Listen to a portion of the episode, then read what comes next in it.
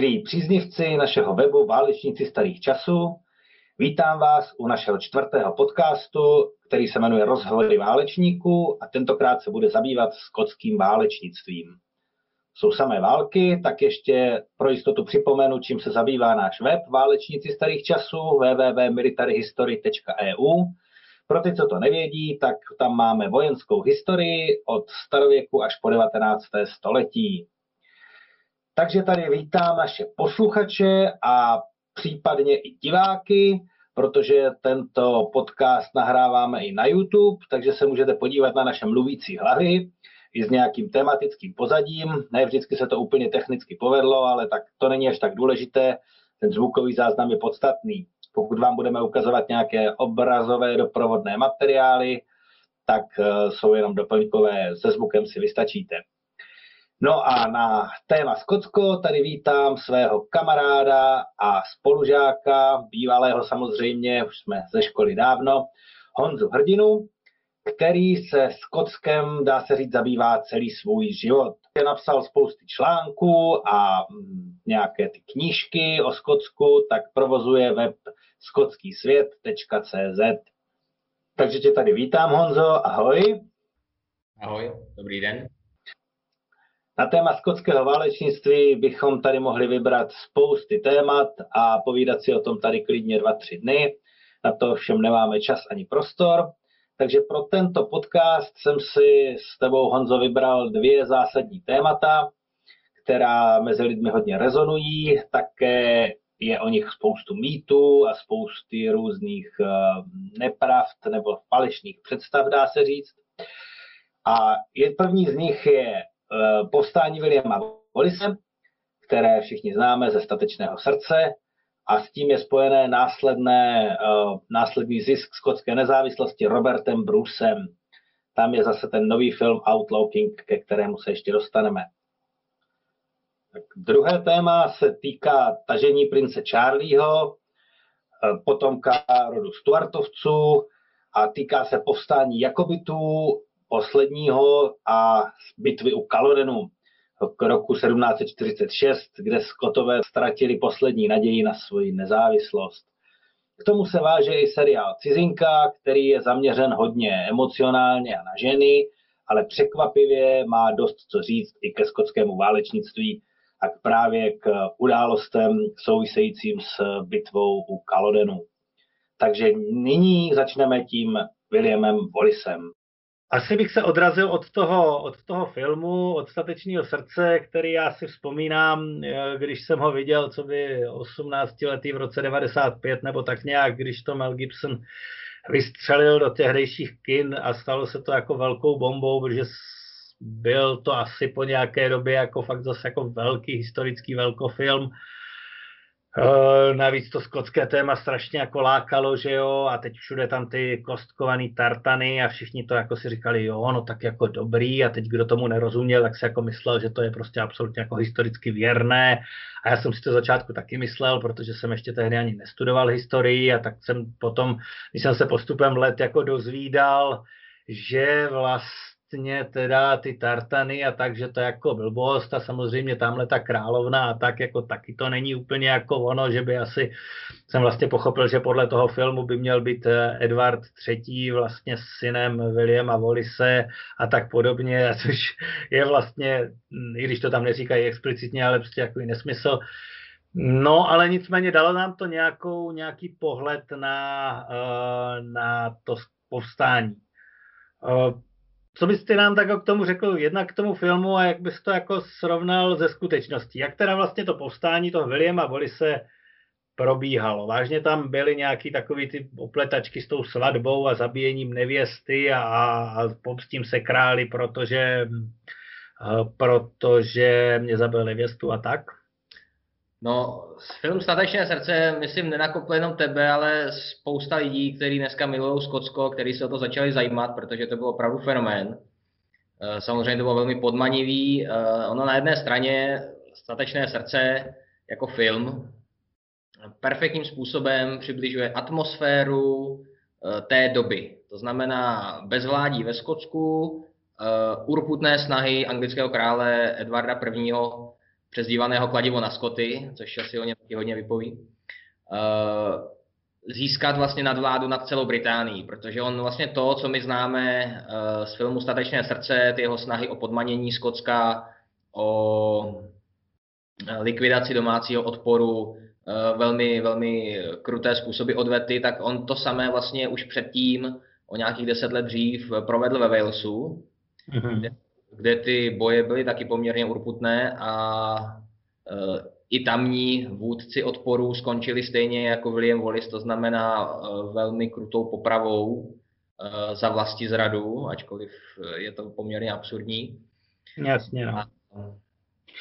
Právě a opíral to o nějaký mm, rozumnější nárok, řekněme, aspoň vykonstruovaný, než jenom jako dobyvatel ve stylu chci ovládnout celý ostrov, tak prostě přijdu a, a tady si vás podmaním. Nebo to měl, přece jenom už nejsme úplně v raném středověku, už to je ten kolem toho roku 1300, už nějaké právní podklady a tak jako uh, se dělali jako důvod k válce, kasus belí a podobně. Eh, tak. Proč je chtěl vlastně podmanit ty Skoty, teda kromě toho jenom, že chtěl větší moc a ovládnout celý ostrov? Tak eh, on, Edward, Edward I. se svými územními ambicemi netajil, to za prvé. To byly války ve Francii, to byly války ve Walesu, eh, to byly války ve Skotsku. Oni si to malinko skotové udělali tak trošku sami, protože oni totiž, jak známo, skotské klany se neustále svářili a rody mezi sebou, kdo je ten hlavní, kdo má větší nárok na ten trůn, a tak dále a požádali anglického krále, aby se stal rozhodcem v tom sporu o trůn. Mm-hmm. Hlavními dvěma rody, které, které usilovali o skotský trůn, byl rod Bruce a rod uh, Balliol. Mm. Samozřejmě Edward I. Uh, tedy podpořil nárok Balliolů, z toho zešel král uh, John Balliol, to, toho čísla první, král Jan, uh, který přislíbil teda jakousi, mm, ani, no řekněme, že byl trošku povůli Edvardovi prvnímu. Edward si představoval, že bude mít vlastně loutkového, loutkového krále, s tím bude manipulovat a Skotsko bude sloužit jeho potřebám. Proti tomu se potom zbouřili sami Skotové, dokonce i král Jan se tomu vymknul, tudíž ho vlastně uh, Edward I. sesadil, zbavil ho skotské koruny a rozhodl se, že se, že se pasuje do role vládce Skotska sám. A jak moc jako odpovídá ta charakteristika, řekněme, eh, toho krále Edvarda z toho filmu, kde to byl opravdu ten takový ten typický nesmlouvavý záporňák, který vlastně nehodlá se s nikým vůbec jako bavit a jediný v podstatě jeho pomalu, jediný jeho zájem je pokořit všechno kolem sebe a stát se jako supervládcem. Eh, je ta realita toho, eh, jako odpovídá to tomu? Je to opravdu... Charakteristika je velmi výstižná, navíc perfektně zahraná mm-hmm. konkrétním představitelem Edwarda, Edwarda I. A to nejenom ve statečném srdci, ale i v novějším filmu Outlaw King, Král psanec, kde teda král Edward taky vystupuje poměrně tvrdě, i když musím říct teda, že v statečném srdci je takový jako povedenější, takový říznější, charismatičtější, ale opravdu on byl takhle tvrdý, přece jenom eh, těch písemných dokladů k tomuto období už je poměrně dost, takže my opravdu známe jeho kroky, eh, víme, jak postupoval vůči Židům, víme, jak postupoval vůči Velšanům, samozřejmě ta skotská epizoda, ale třeba známe i jeho skutky z bojů ve Francii, protože tam vlastně se táhly nějaké spory o, o územní eh, nároky už od dob eh, Jindřicha I. Plantageneta. Mm-hmm. Takže tam to mělo dlouhodob, dlouhou historii. No a samozřejmě Skotům se to, tady ta situace nelíbila a sepsali jakýsi protest, deklaraci, Eh, říká se tomu hadrářská listina, eh, kterou opatřilo svojí pečetí, teď to číslo přesně nevím, ale několik desítek, možná se to blížilo stovce skotských šlechticů. Mm-hmm. A který rok to bylo jenom tak, jestli, jestli, jestli toto víš? Hadrářská, hadrářská listina, tam se pohybujeme právě někde kolem toho roku 1295-1296. Jo, před, těsně před vypuknutím. Před vypuk... Ano, to právě s tím souvisí, protože uh, faktem je teda, že Eh, jakýsi životopisec, básník skotský, který se vešel do dějin jako slepý Harry, se zmiňuje a vypráví o tom, že vlastně angličané zabili ženu Williama Wallise, ovšem tím způsobem, že ji vlastně uzavřeli v domě a zapálili i s tím, i s tím domem, takže ona tam vlastně uhořela. Ale pravděpodobně to, že se dostal William Wallace mimo zákon a že vlastně začal bojovat proti angličanům, tak tím impulzem spíš velmi pravděpodobně bylo, že právě ten jeho, jeho podpis, ta jeho pečeť eh, byla přivěšena na tu hadrářskou listinu. To znamená, on otevřeně vstoupil do revolty proti králi z pohledu mhm. Angličanů, z pohledu Edvarda I. a nebyl rozhodně jediným vůdcem povstání. Eh, v podstatě William Wallace způsobil na jihu Skotska a ve střední části, ale na severu to byl Andrew Murray, který úplně stejným způsobem vlastně vedl odpor na severu.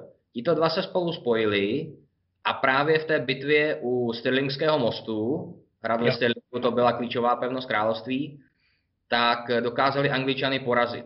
Je fascinující, že vlastně ve filmu Statečné srdce eh, se bitva u Stirlingského mostu odehrává na zelené louce a bez mostu. Bez mostu, bez, bez, bez všeho, jako bez všech taktických prvků a podobně. No přišlo, přišlo jim to. Já myslím, že dokonce se k tomu William Wallace, teda pardon, William Wallace, Mel Gibson, Mel Gibson alias William Wallace Jasně. Eh, vyjadřoval, že to bylo příliš komplikované a že, že se jim to nehodilo jaksi do scénáře ten most. No, no, řekl bych, že to je kvůli tomu, že to je 25 let staré, ale obávám se, že dneska ten, nebo 26 už, ale obávám se, že dneska ten přístup bývá často dost, dost podobný u, u hollywoodských velkofilmů. Ale každopádně, když se dostáváme teda k bitvě u Sterlinského mostu a k tomu povstání samotnému, Jedna věc teda je ta motivace toho Williama Wallace. Předpokládám, že nějaké takové právo první noci a, a tam to, že vlastně tu jeho manželku, že by chtěl nějaký ten skotský šlechtic a tak, tak to jsou, to jsou smyšlenky z filmu. To, to, je, to je spíš eh, jakási taková licence umělecká, můžeme říct, ale tam opravdu šlo o, de facto o politiku a o územní zisky a samozřejmě o to, kdo bude vládnout a nebude. Takže kdo byl vlastně teda William Wallace? Byl jeden z těch jako představitelů skotských klanů, řekněme nějakého chudšího klanu asi, nebo jeden z, jeden z těch menších šlechticů, který vynikl, vynikl tím, že měl vůdcovské schopnosti a dokázal se prosadit prostě mezi, mezi svými vrstevníky, že ho poslouchali, měl autoritu, nebo k tomu měl nějaké rodové předpoklady víc? Rodové předpoklady určitě ne, on byl opravdu příslušníkem nižší šlechty, mm-hmm. skotské, dokonce to z dlouhodobého hlediska, ale oni to samozřejmě nerozlišovali, nebyl to původem dokonce ani Scott. Ono to je samotné jméno Wallis Velshan. Aha. Tomu, že vlastně jeho rodina, ač s keltskými kořeny, tak přišla ale z jihu. Mm-hmm. A ani v té době dokonce ty klany nebyly ještě v té podobě, v jaké je třeba známe z těch pozdějších let, eh, z těch eh, jakobických rebelí. Ano, už nějaké klany se rysovaly, už tam byly rozdělené nějaké domény, Eh, ale nebylo to ještě vlastně v té fázi, jakou ji, jakou ji známe z toho raného novověku. Mm-hmm. Takže on, a opravdu teda to bylo ale tak, že on měl jakési osobní charisma, byl evidentně velmi nadaný strateg a válečník a on vlastně využil nejsilnější zbraň skotů, kterou oni používali už od dob Římanů, potom přes Anglosasy, Eh, v bojích s vikingy, potom s Angličany, potom s Brity. To byla partizánská válka. On opravdu v malý, s malým oddílem útočil, přepadával ze zálohy, rychle, se, rychle udeřil, ještě rychleji se stáhnul a tímhle tím způsobem vlastně získával tu popularitu a povedlo se mu se na, potom spojit právě s tím uh, Marim ze severu a postavit uh, vlastní vojsko, které dokázalo čelit. Ale opět musím zdůraznit lstí, Eh, té invazní anglické armádě. Jasně, no, prostě využil, využil terén a využil eh, znalosti eh, celkově prostředí. A taky ta jeho návštěva Říma, nějaký prostě tady nabrání, řekněme, nějaké moudrosti a tak podobně, to, to je taky umělecká licence, předpokládám. No, že... to není umělecká licence, protože Aha. samozřejmě on byl opravdu, nebo On byl šlechtic své doby, to znamená, měl vzdělání, rozhodně si nemůžeme ho představovat eh, v tom koskovaném tartanu, ve velkém plédu, to je Boritovou modří. Eh, takhle v podstatě do určité míry takhle vypadali protivníci Římanů tisíc let no. předtím. Mm-hmm. 500 let zhruba potom, samozřejmě v těch koskovaných uh, oděvech, to, ale se středověku, opravdu středověký Scott nevypadal vůbec uh, tímto způsobem. Mm-hmm. Já tady možná k tomu i si dovolím nazdílet nějaký, nějaký obrázek, kde byste viděli, že Eh, ten William Wallace vypadal trošku, trošku jinak. Bude to teda samozřejmě taky trošku uh, jinak. Jiné, jiné. Já jsem zapomněl ještě upozornit naše posluchače, že ano, budeme používat nějaké obrazové doprovody nebo obrazový doprovod, ale tak nějak doplňkově, pokud nás jenom posloucháte zvukem, tak eh, není to nic, že byste přišli o nějaké zásadní informace, ale budete-li si to potom chtít eh, najít, eh, tak můžete na YouTube, na našem kanálu Válečníci starých časů a možná to Honza pak nazdílí i na svůj web skotský svět.cz, který jsem na začátku taky nepředstavil, tak s tímto snad to ještě doplňuji. A už se dostáváme k tomu, k tomu obrázku, jestli ho uvidím. Teď ho teda nevidím. Není vidět? Tak teď. A teď, tak. Mhm. Teď. Tak, eh, na jedné straně eh, vidíte Williama Volise, tak jak je znám z filmu, na druhé straně eh, socha monumentální ze skotského města Aberdeenu, kde je sice jakási podobnost, ale vidíte, že nemá kilt, Mm. A klasic, klasický vlastně kroužkové brnění nebo košily, přesto v podstatě oděn jako standardní uh, středověký rytíř. Ačkoliv je to teda samozřejmě socha s licencí uh, 19. Mm. století, ten meč úplně taky neodpovídá realitě, ale asi nebudeme úplně zabíhat do technických Jasně. A druhá věc, která si myslím, je k tomu, která, která je k tomu uh, velmi ilustrativní, mm-hmm. tak je obrázek, který vám pustím v zápětí, a to je zobrazení klasického skotského pěšáka. Tak. Vidíme ho? Vidíme ho. Vidíme ho, paráda. Ale tam nějaký kostky jsou, tam to tam vidím, že sice jako tartan není, ale ten plášť je jako, je jako kostkovaný. To, to bylo nějaké... Kostička, kostička se používala už uh, vlastně ve starověké Kaledonii, máme ji doloženou i archeologicky, uh, nejstarším vzorkem uh, ze třetího století. Mm-hmm. Nebylo to vlastně v tom provedení, uh, jaké známe třeba právě z filmu Statečné srdce, že by v tom byli zabalení, že by tam běhali v kiltech a podobně. Uh, ale měli z toho pláště jenom prostě. Ale měli třeba z toho plášť. Ale jinak standardně oblečený středověký válečník, úplně tak, jak se chodilo v úvozovkách na českém eh, šlechtickém dvoře, tak se chodilo i ve Skotsku. Mm-hmm. Hele, a když už teda to tady ukazuješ, tak mě napadá uh, zásadní otázka, zásadní téma uh, pro military. Je, a to srovnání uh, právě vojenské síly a, a způsobu boje uh, Skotů a Angličanů. Jasně, říkal že Skoti, speciálně když to je povstání, ono to tak bývá, že se bojuje tou hm, takzvanou partizánskou válkou, no my tomu dneska říkáme partizánská válka, ono, si tomu říkali malá válka, gerilová válka a tak, ale jde v podstatě o to, že že se přepadá a že, eh, že se prostě využívá, využívá terén a že jsou tam nějaké lsti a dobývání nějakých, já nevím, zamezení zásob a tak.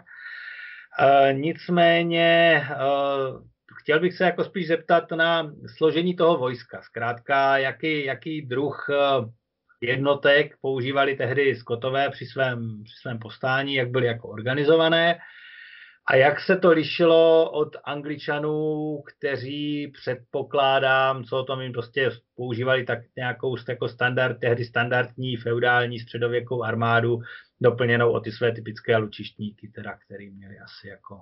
Přesně tak. V té době vlastně lučišníci ještě nedosáhli úplně svého vrcholu. To se jo. vlastně potom projevilo na začátku stoleté války, o nějakých 40-50 let později, ale už i právě v té bitvě u Stirlingu a potom v bitvě u Falkirku, kde teda naopak Wallis utržil eh, poměrně těžkou porážku, ale nebylo to teda jaksi nedostatečností taktiky, ale spíš zradou mm-hmm. svých spolubojovníků některých. Ale v podstatě základní jednotkou skotského vojska byli pěšáci. Pěšáci, kteří se formovali do takzvaných šiltronů, to byl právě ten, který byl před chvílí na tom eh, hnědobílém obrázku, mm-hmm. což byli de facto kopíníci. To byli kopíníci, opatř- kteří měli každý k dispozici dlouhé 3-4 metry kopí, eh, které pod, trošku podobným způsobem využívali jako makedonská falanga, mm-hmm. nebyli tak mobilní. V podstatě byl to útvar, kdy se, se skupili do takového velkého ješka, případně do linie o hloubce několika řád a takhle vyčkávali na útok jízdy, protože hlavní zbraní vlastně středověku byl, byla těžká obrněná jízda, jakýsi středověký tank, který dokázal projet téměř každým vojskem.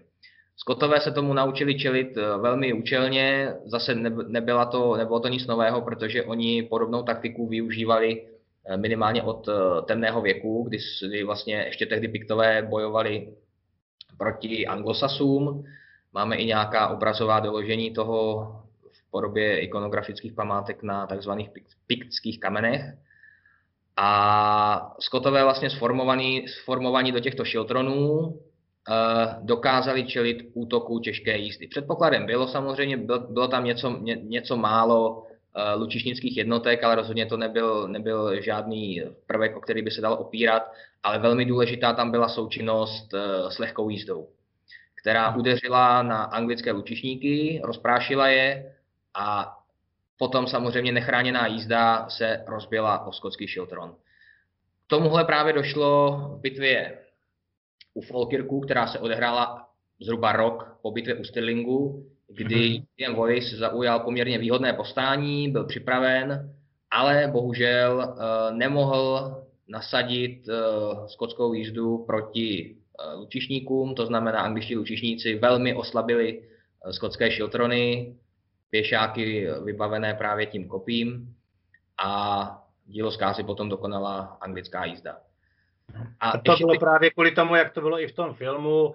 To, to bylo trošku podobnější, jo? ne, že by tam teda došlo k nějakému nasazení Irů, kteří by následně posílili skotské jednotky, to určitě ne. Hmm. Ale víceméně ten, ten průběh bitvy odpovídal více realitě, než jak to bylo u toho Stirlingu, protože bitva u Stirlingu uh, byla velmi, velmi zajímavá, protože tam vlastně ten most, to byl úzký dřevěný most, který vedl přes řeku a byl vlastně jakousi bránou na sever.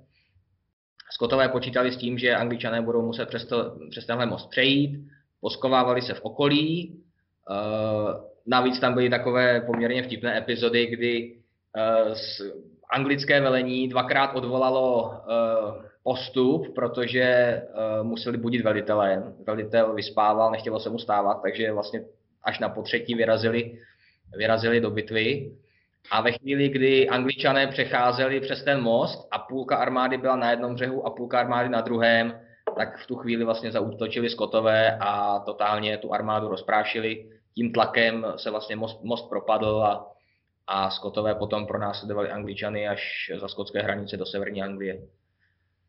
A oni přecházeli ten most teda, že jako nevěděli, že tam ti skotové jsou, že, byli, že ti byli jako schovaní, nebo jim slíbili, že na ně nezautočí, nebo protože to je tak samozřejmě strašně nevýhodná věc, přecházet most, když víš, že na druhé straně čeká protivník, že eh, to by si mm, rozumný velitel nelajznul, když to tak Rozumíte, by si to nelajznul, ale angličané spolehali na klasický uh, boj podle, podle pravidel tehdejší doby, to znamená boj v otevřeném poli, Jasně. dvě armády proti sobě, navíc to velení, říkám, nebylo, nebylo úplně, úplně schopné. Král Edward v té době byl ve Francii a Skotové samozřejmě využili toho, co uměli nejlíp. Jasně, no my už jsme to tady vlastně probírali v minulém podcastu, když jsme se bavili o husitství, tak ono to, to je to trošku, um, dá se říct, jsme tam hledali právě i podobnosti mezi tady Švýcary, Skoty, Vlámy a tady vlastně tou pěchotou, která se takhle stavěla proti klasické feudální jízdě a proti tady tomu klasickému způsobu boje. Uh, takže bych se jako, ještě bych se právě jako na to ale zeptal, uh, jakým způsobem byla teda ta skotská armáda organizovaná, jestli jako uh, na základě těch klanů, které teda, hm, ty jsi už to tady naznačoval, že ještě nefungovaly tak, jak to známe později z, těch, z toho třeba 17. 18. století, ale jsou ty klany vlastně pozůstatek ještě, dá se říct, těch raně středověkých rodů a funguje to ještě takovým rodovým způsobem, jak jsme zvyklí třeba z kmenového uspořádání, ještě když to takhle řeknu, neříkám úplně za starých Slovanů, co známe u nás, ale třeba z Velké Moravy a tak podobně, kde vlastně dřív než se vyvinuly ty feudální vztahy do nějaké mm, eh, do nějaké úrovně, tak jak to třeba bylo v té Anglii, tak z některých částech zůstaly, řekněme tady tohle to spíš jako kmenové společenství, tak chápu, že ve Skotsku už to jako v tom 13. století, takhle na konci už to jako nebylo kmenové společenství, ale jsou ty klany nějakým jako pozůstatkem tady toho a uh, jakým způsobem teda vlastně oni potom tu armádu nabírali skutečně z nějakých jako dobrovolníků a tak, nebo byli tam jako profesionálové, nebo si řekli tady ve vesnici dobrý, bereme tady všech, všechny chlapy, který umí s kopím a se sekerou, nebo já nevím, co a vezmeme a jdou s náma, nebo jak, jak to tam vůbec jako fungovalo, ta organizace té skotské armády tehdy? Tak ko- konkrétně třeba co se týče uh, vlastně válek o nezávislost, tak tam to samozřejmě bylo postavené na nějakém uh, feudálním, uh, feudálním principu. Ale zase v tom Skotsku je to trošku, trošku jakoby odlišná ta situace, protože ono se tam de facto začalo vytvářet už jakési na začátku toho 14. nebo na přelomu 13. a 14. století se tam začalo vytvářet nějaké povědomí o vlastním národu vlastně o vlastní zemi. Ono potom krásným dokladem toho je eh, deklarace z Arbroath, kde Skotové jasně deklarovali svoji nezávislost a ochotu bojovat za každou cenu, eh, pokud by jejich zemi někdo napadl. To byl vlastně list, který byl adresovaný papeži. Uh-huh. A to už bylo na začátku 14. století? A to, bylo, to bylo na začátku, eh, na začátku 14. století. Uh, datuje se to do roku 1320, jestli se nepletu. Hmm. Jo, uh, takže už po Vanokbernu a tak, já jsem se to je, je, je, je to po, po Vanokbernu, ale vlastně ještě v době bojů, protože ty boje trvaly velmi dlouho a mhm. teprve mm-hmm. v roce 1328 uh, došlo k uzavření smlouvy, mírové smlouvy, která uznávala naprostou nezávislost Skotska a korunu pro krále Roberta Bruse. No a co se týče té organizace, tak eh, říkám, tam to bylo, jednak přicházeli dobrovolníci, eh, jednak přicházeli právě i hodně z Vysočiny, celé klany, eh, jedním třeba z, z věrných spolubojovníků, nejenom teda Volise, ale hlavně Roberta Bruse, který potom navázal na Williama Volise, tak byli McDonaldové ze západních ostrovů, mm-hmm. kteří, kteří se připojili ale ty, zase jsme v době, kdy ty klany se teprve utváří, takže rozhodně nebylo těch klanů tolika. V podstatě uh, klán jako takový, uh, nebo to slovo i pochází z gaelského výrazu uh, klana, což znamená děti, potomci.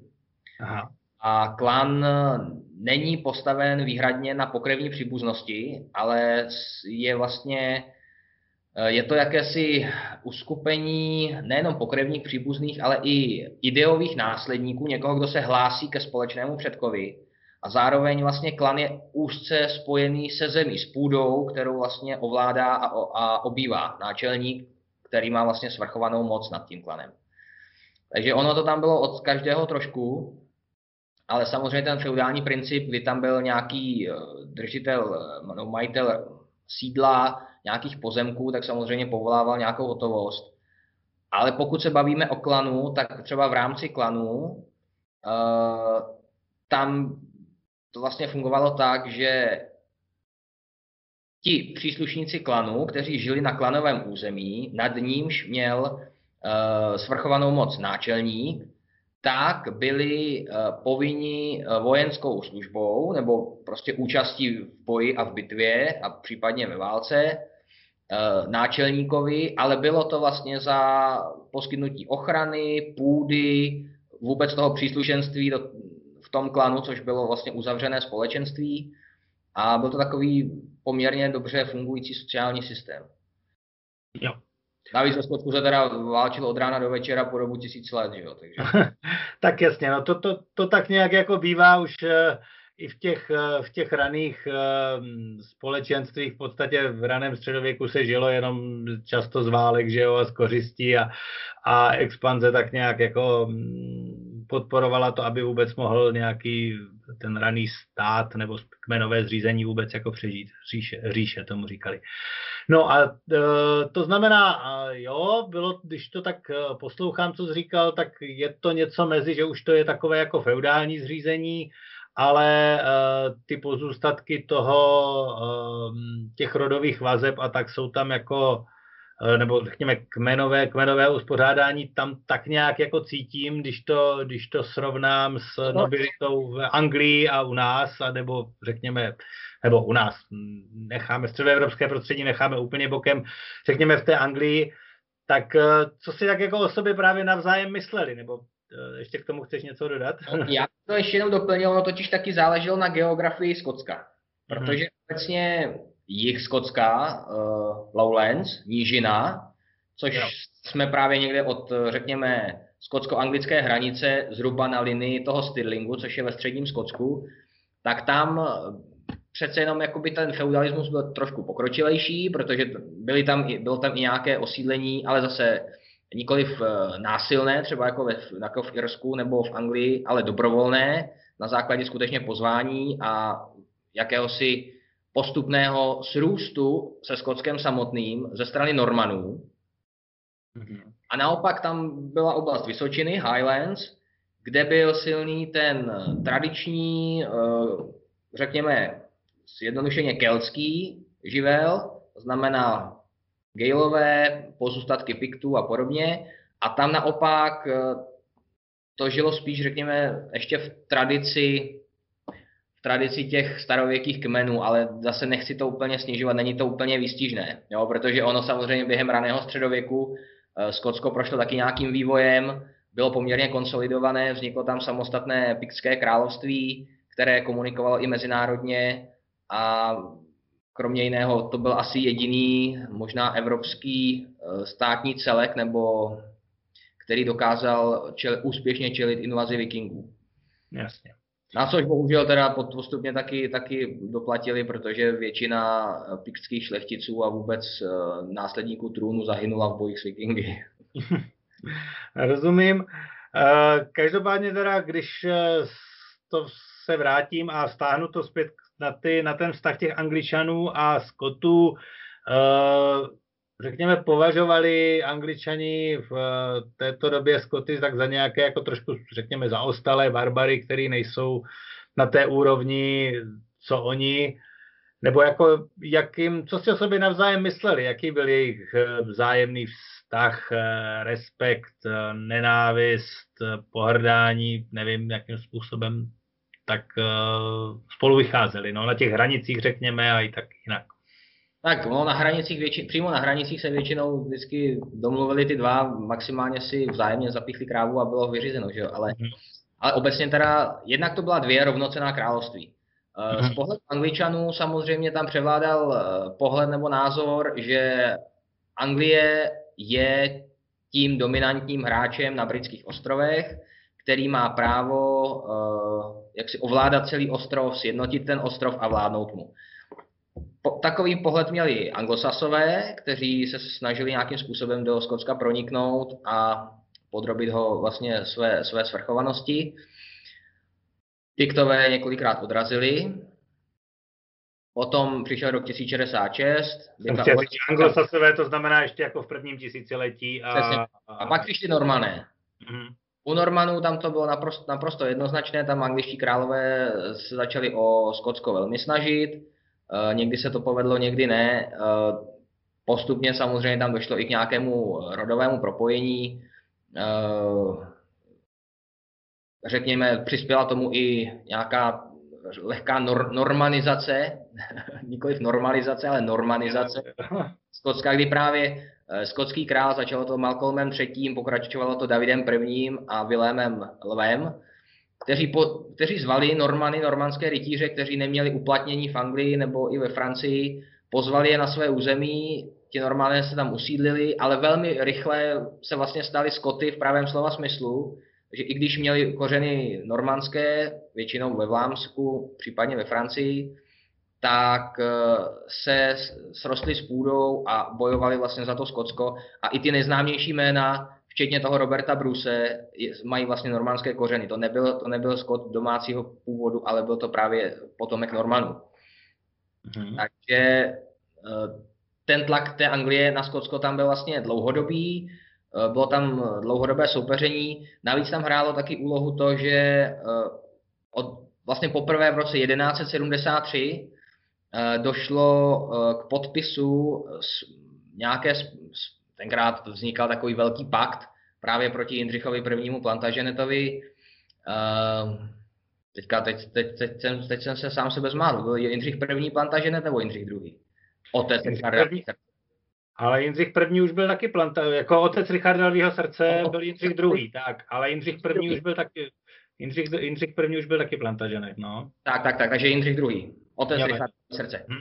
Proti němu vznikla jakási široká koalice, kdy se spojili francouzi uh, s Eleonorou Akvitánskou a právě s jeho syny, Richardovi srdce Jan Bezemek a třetí byl Artur.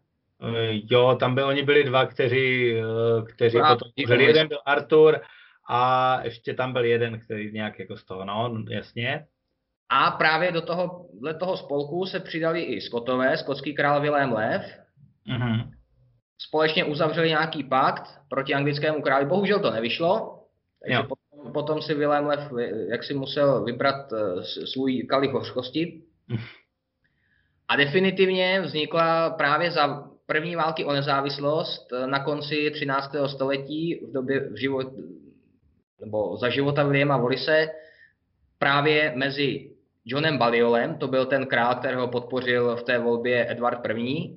anglický, tak vznikl mezi tímhletím skotským králem Johnem a Filipem IV. sličným jakýsi pakt o spolupráci proti Anglii, takzvaná Stará aliance, která se pravidelně prodlužovala až do 16. století, mm-hmm. ale spolupráce fakticky mezi Skotskem a Francií trvala až minimálně do 18. století, kdy tam byla nějaká spolupráce, eh, vzájemná vojenská pomoc, eh, hodně to Skotům způsobovalo různé potíže, králové umírali v bitvách vlastně za francouzské věci, eh, klasický příklad bitva u Flodenu 1513. Jasně.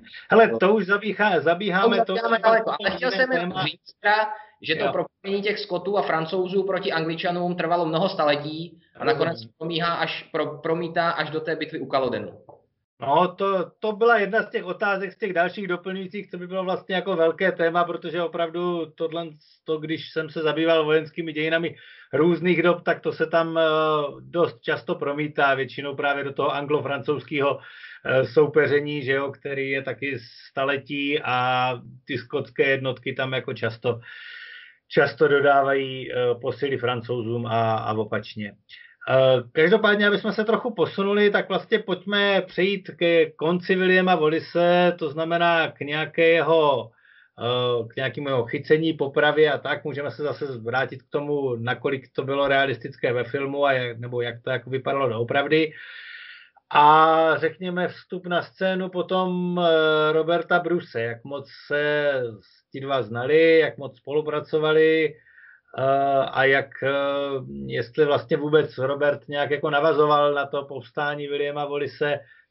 Pojďme tady na ten, na ten předěl se podívat. Ta jeho poprava je, myslím, rok 1305, že jo, jestli se nepletu. Takže jestli můžeš tady nejdřív ten konec toho povstání, jak to neslavně skončilo, když to teda angličané uh, ho potlačili. Po bitvě u Falkirku uh, William Wallace uh, odešel Skrýval se, odešel na kontinent. Eh, víme, že, se, že byl přijat k audienci na dvoře francouzského krále Filipa IV. Sličného, mm. který dal dokonce doporučující dopis. Ten dopis máme dochovaný. Eh, cestoval i do, Ří, do Říma pro podporu papeži. od obou podporu získal a právě v roce 1305 se vrátil do Skotska, aby pokračoval eh, v těch bojích. Mezitím ty boje samozřejmě neustaly, ale pokračovaly. Eh, tenkrát se do toho zapojili už i jiné rody. Velmi známý je rod Fraserů, Fraserové, Simon Fraser.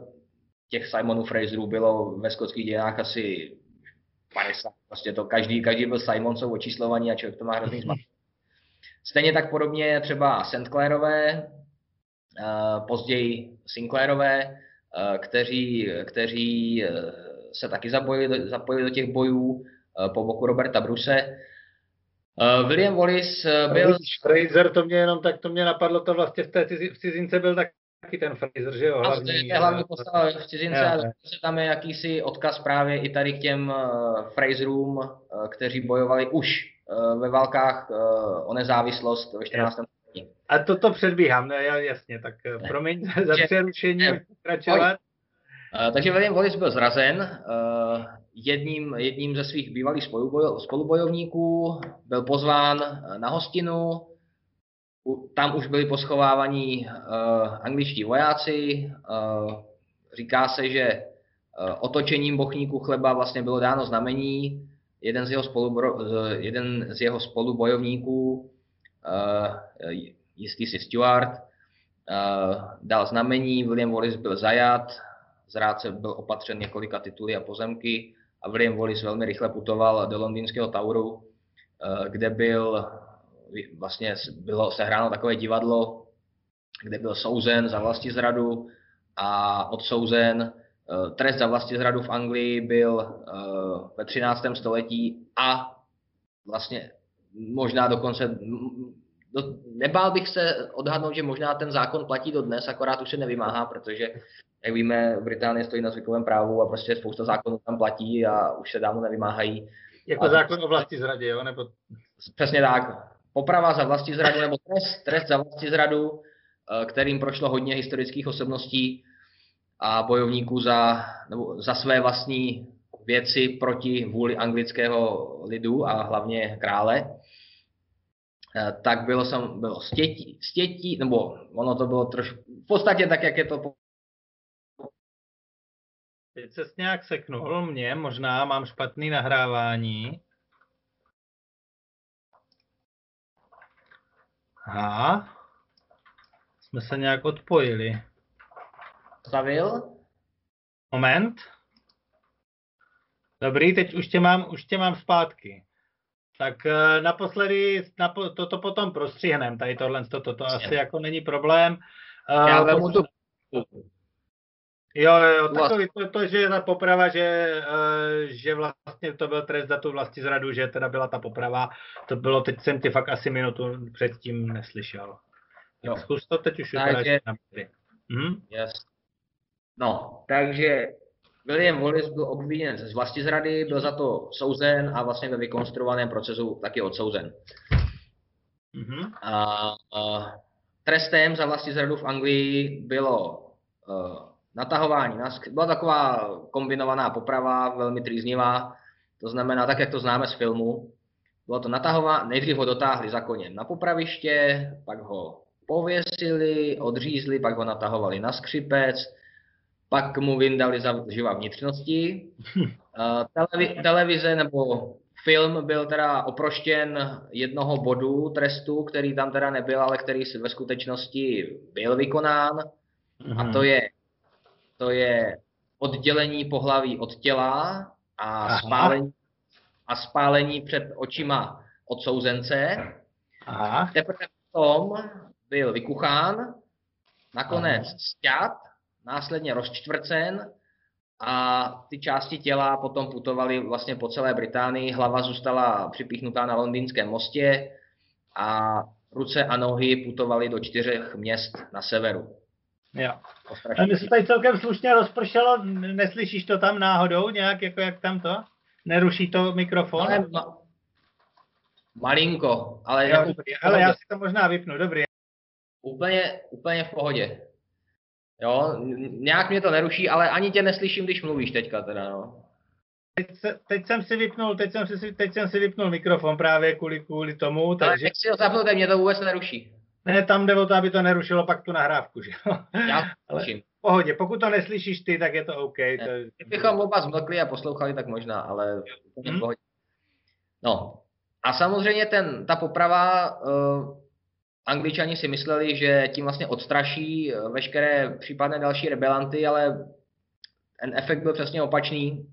Hmm. Že Williama Volise vlastně vyvolala obrovský odpor ve Skotsku, Uh, Skotové se ještě víc zatvrdili a ta válka o nezávislost vlastně pokračovala dál.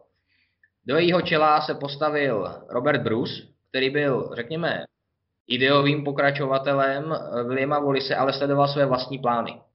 On byl totiž eh, právoplatným dědicem skotského trůnu, on měl vlastně silný nárok a právě jeho otec a dědeček se účastnili eh, bojů a zároveň byli i jedním, jedněmi z těch adeptů, mezi kterými se rozhodovalo před těmi deseti lety, když uh, do toho vstupoval právě Edward I. Mhm. Eh, Robert Bruce se nechal v roce 1306 korunovat skotským králem Leskun, což bylo tradiční uh, posvátné korunovační místo skotských králů. Mm-hmm. Následovala samozřejmě odveta, uh, odveta Angličanů, bylo, bylo vysláno vojsko, Eh, do Skotska. Eh, Robert Bruce byl poražen, byl, vlastně jeho vojsko bylo úplně rozprášeno s malou družinou několika málo nejvěrnějších a přeživších spolubojovníků se skrýval na Vysočině. My nevíme v podstatě, kde, kde byl v zimě mezi lety 1306 a 1307. Se někde nějakým způsobem možná schovával na ostrovech, nevíme, kde tu zimu prostě přečkal. Aha ale svou situaci přehodnotil, eh, získal podporu právě klanu McDonaldů a postupně začal eh, od toho roku 1307 dobývat jeden hrad za druhým, eh, získal několik málo vítězství v otevřené krajině, nikoliv na bitevním poli, ale samozřejmě partizánskou taktikou, nečekaným úderem v místech, kde by to nikdo nemohl očekávat. A tímhle tím způsobem se vlastně dostal eh, do bodu, kdy v roce 1314 eh, zbývaly pouhé čtyři hrady, které byly v anglických rukách. Jedním z nich byl právě hrad ve Stirlingu. Jasně, tím se dostáváme vlastně zpátky ke Stirlingu o, o nějakých eh, kolik, 17 let, nebo tak nějak to mezi, ne, no tak nějak. Každopádně se, se dostaneme vlastně druhému filmu, který je mnohem novější, to je myslím 2018, že jo, ten Outlaw King nebo 19. A uh, pokud vím, to jsme se spolu bavili, tak uh, nejenom ty, ale obecně jako celkově znalci historie, tak ho považují za velmi podařený, že je daleko jako věrnější, daleko líp vystihuje tu atmosféru, uh, řekněme, tehdejšího Skotska.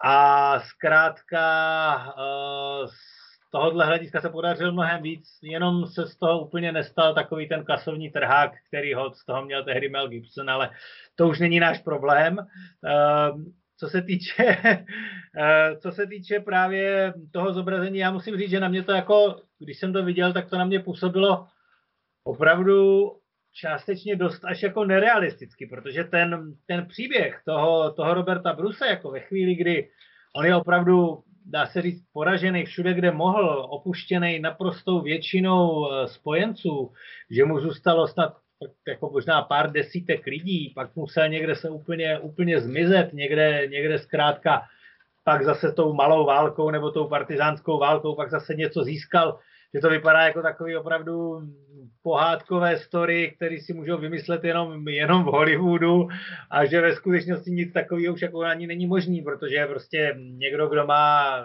svých 30 následovníků a pronásledují ho úplně všude, už se přece nemůže stát skotským králem.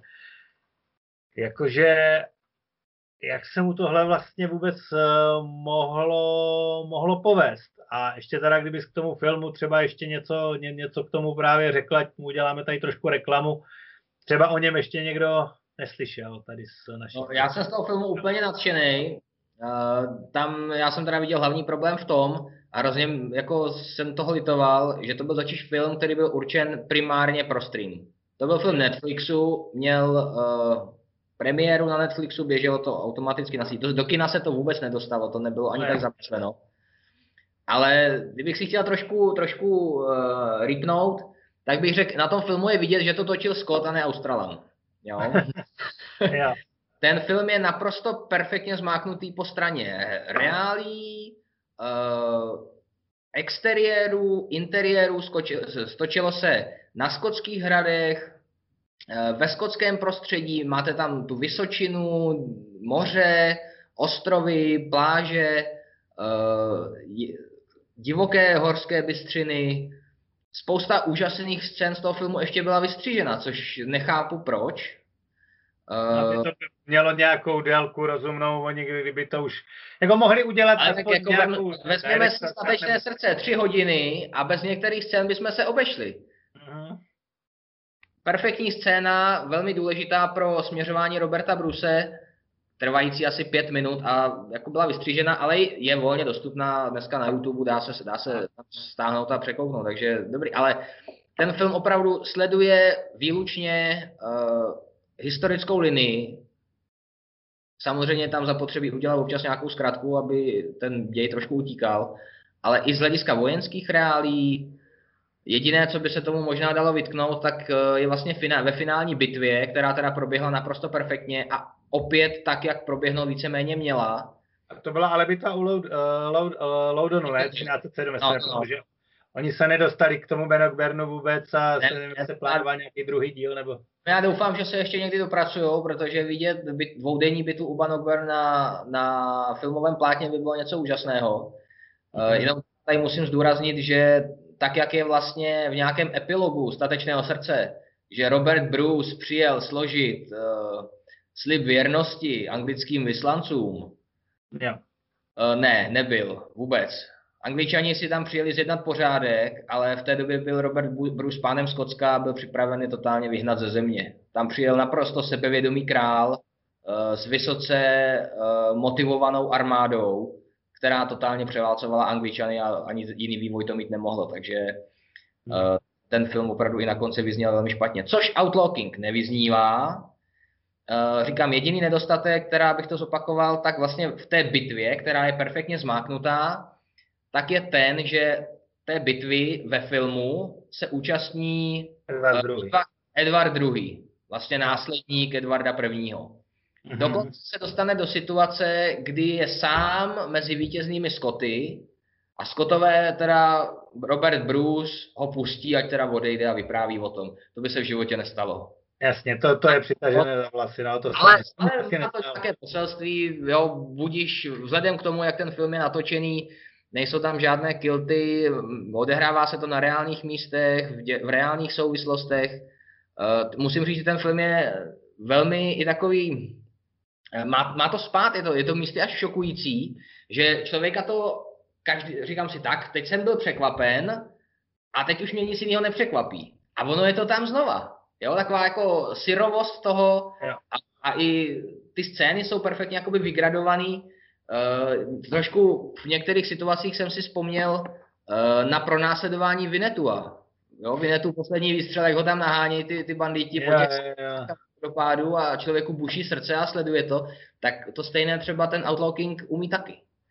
Takže říkám, jako je, film, můžu je doporučit. to super, že prostě fakt eh, i ten opravdový příběh z toho života se vlastně dá takhle jako převést na plátno a je to zábava a není potřeba k tomu dávat spousty zbytečných uměleckých licencí, uh, jak tomu říkají běžně filmaři dneska a omlouvají tím svoje nepřesnosti. No.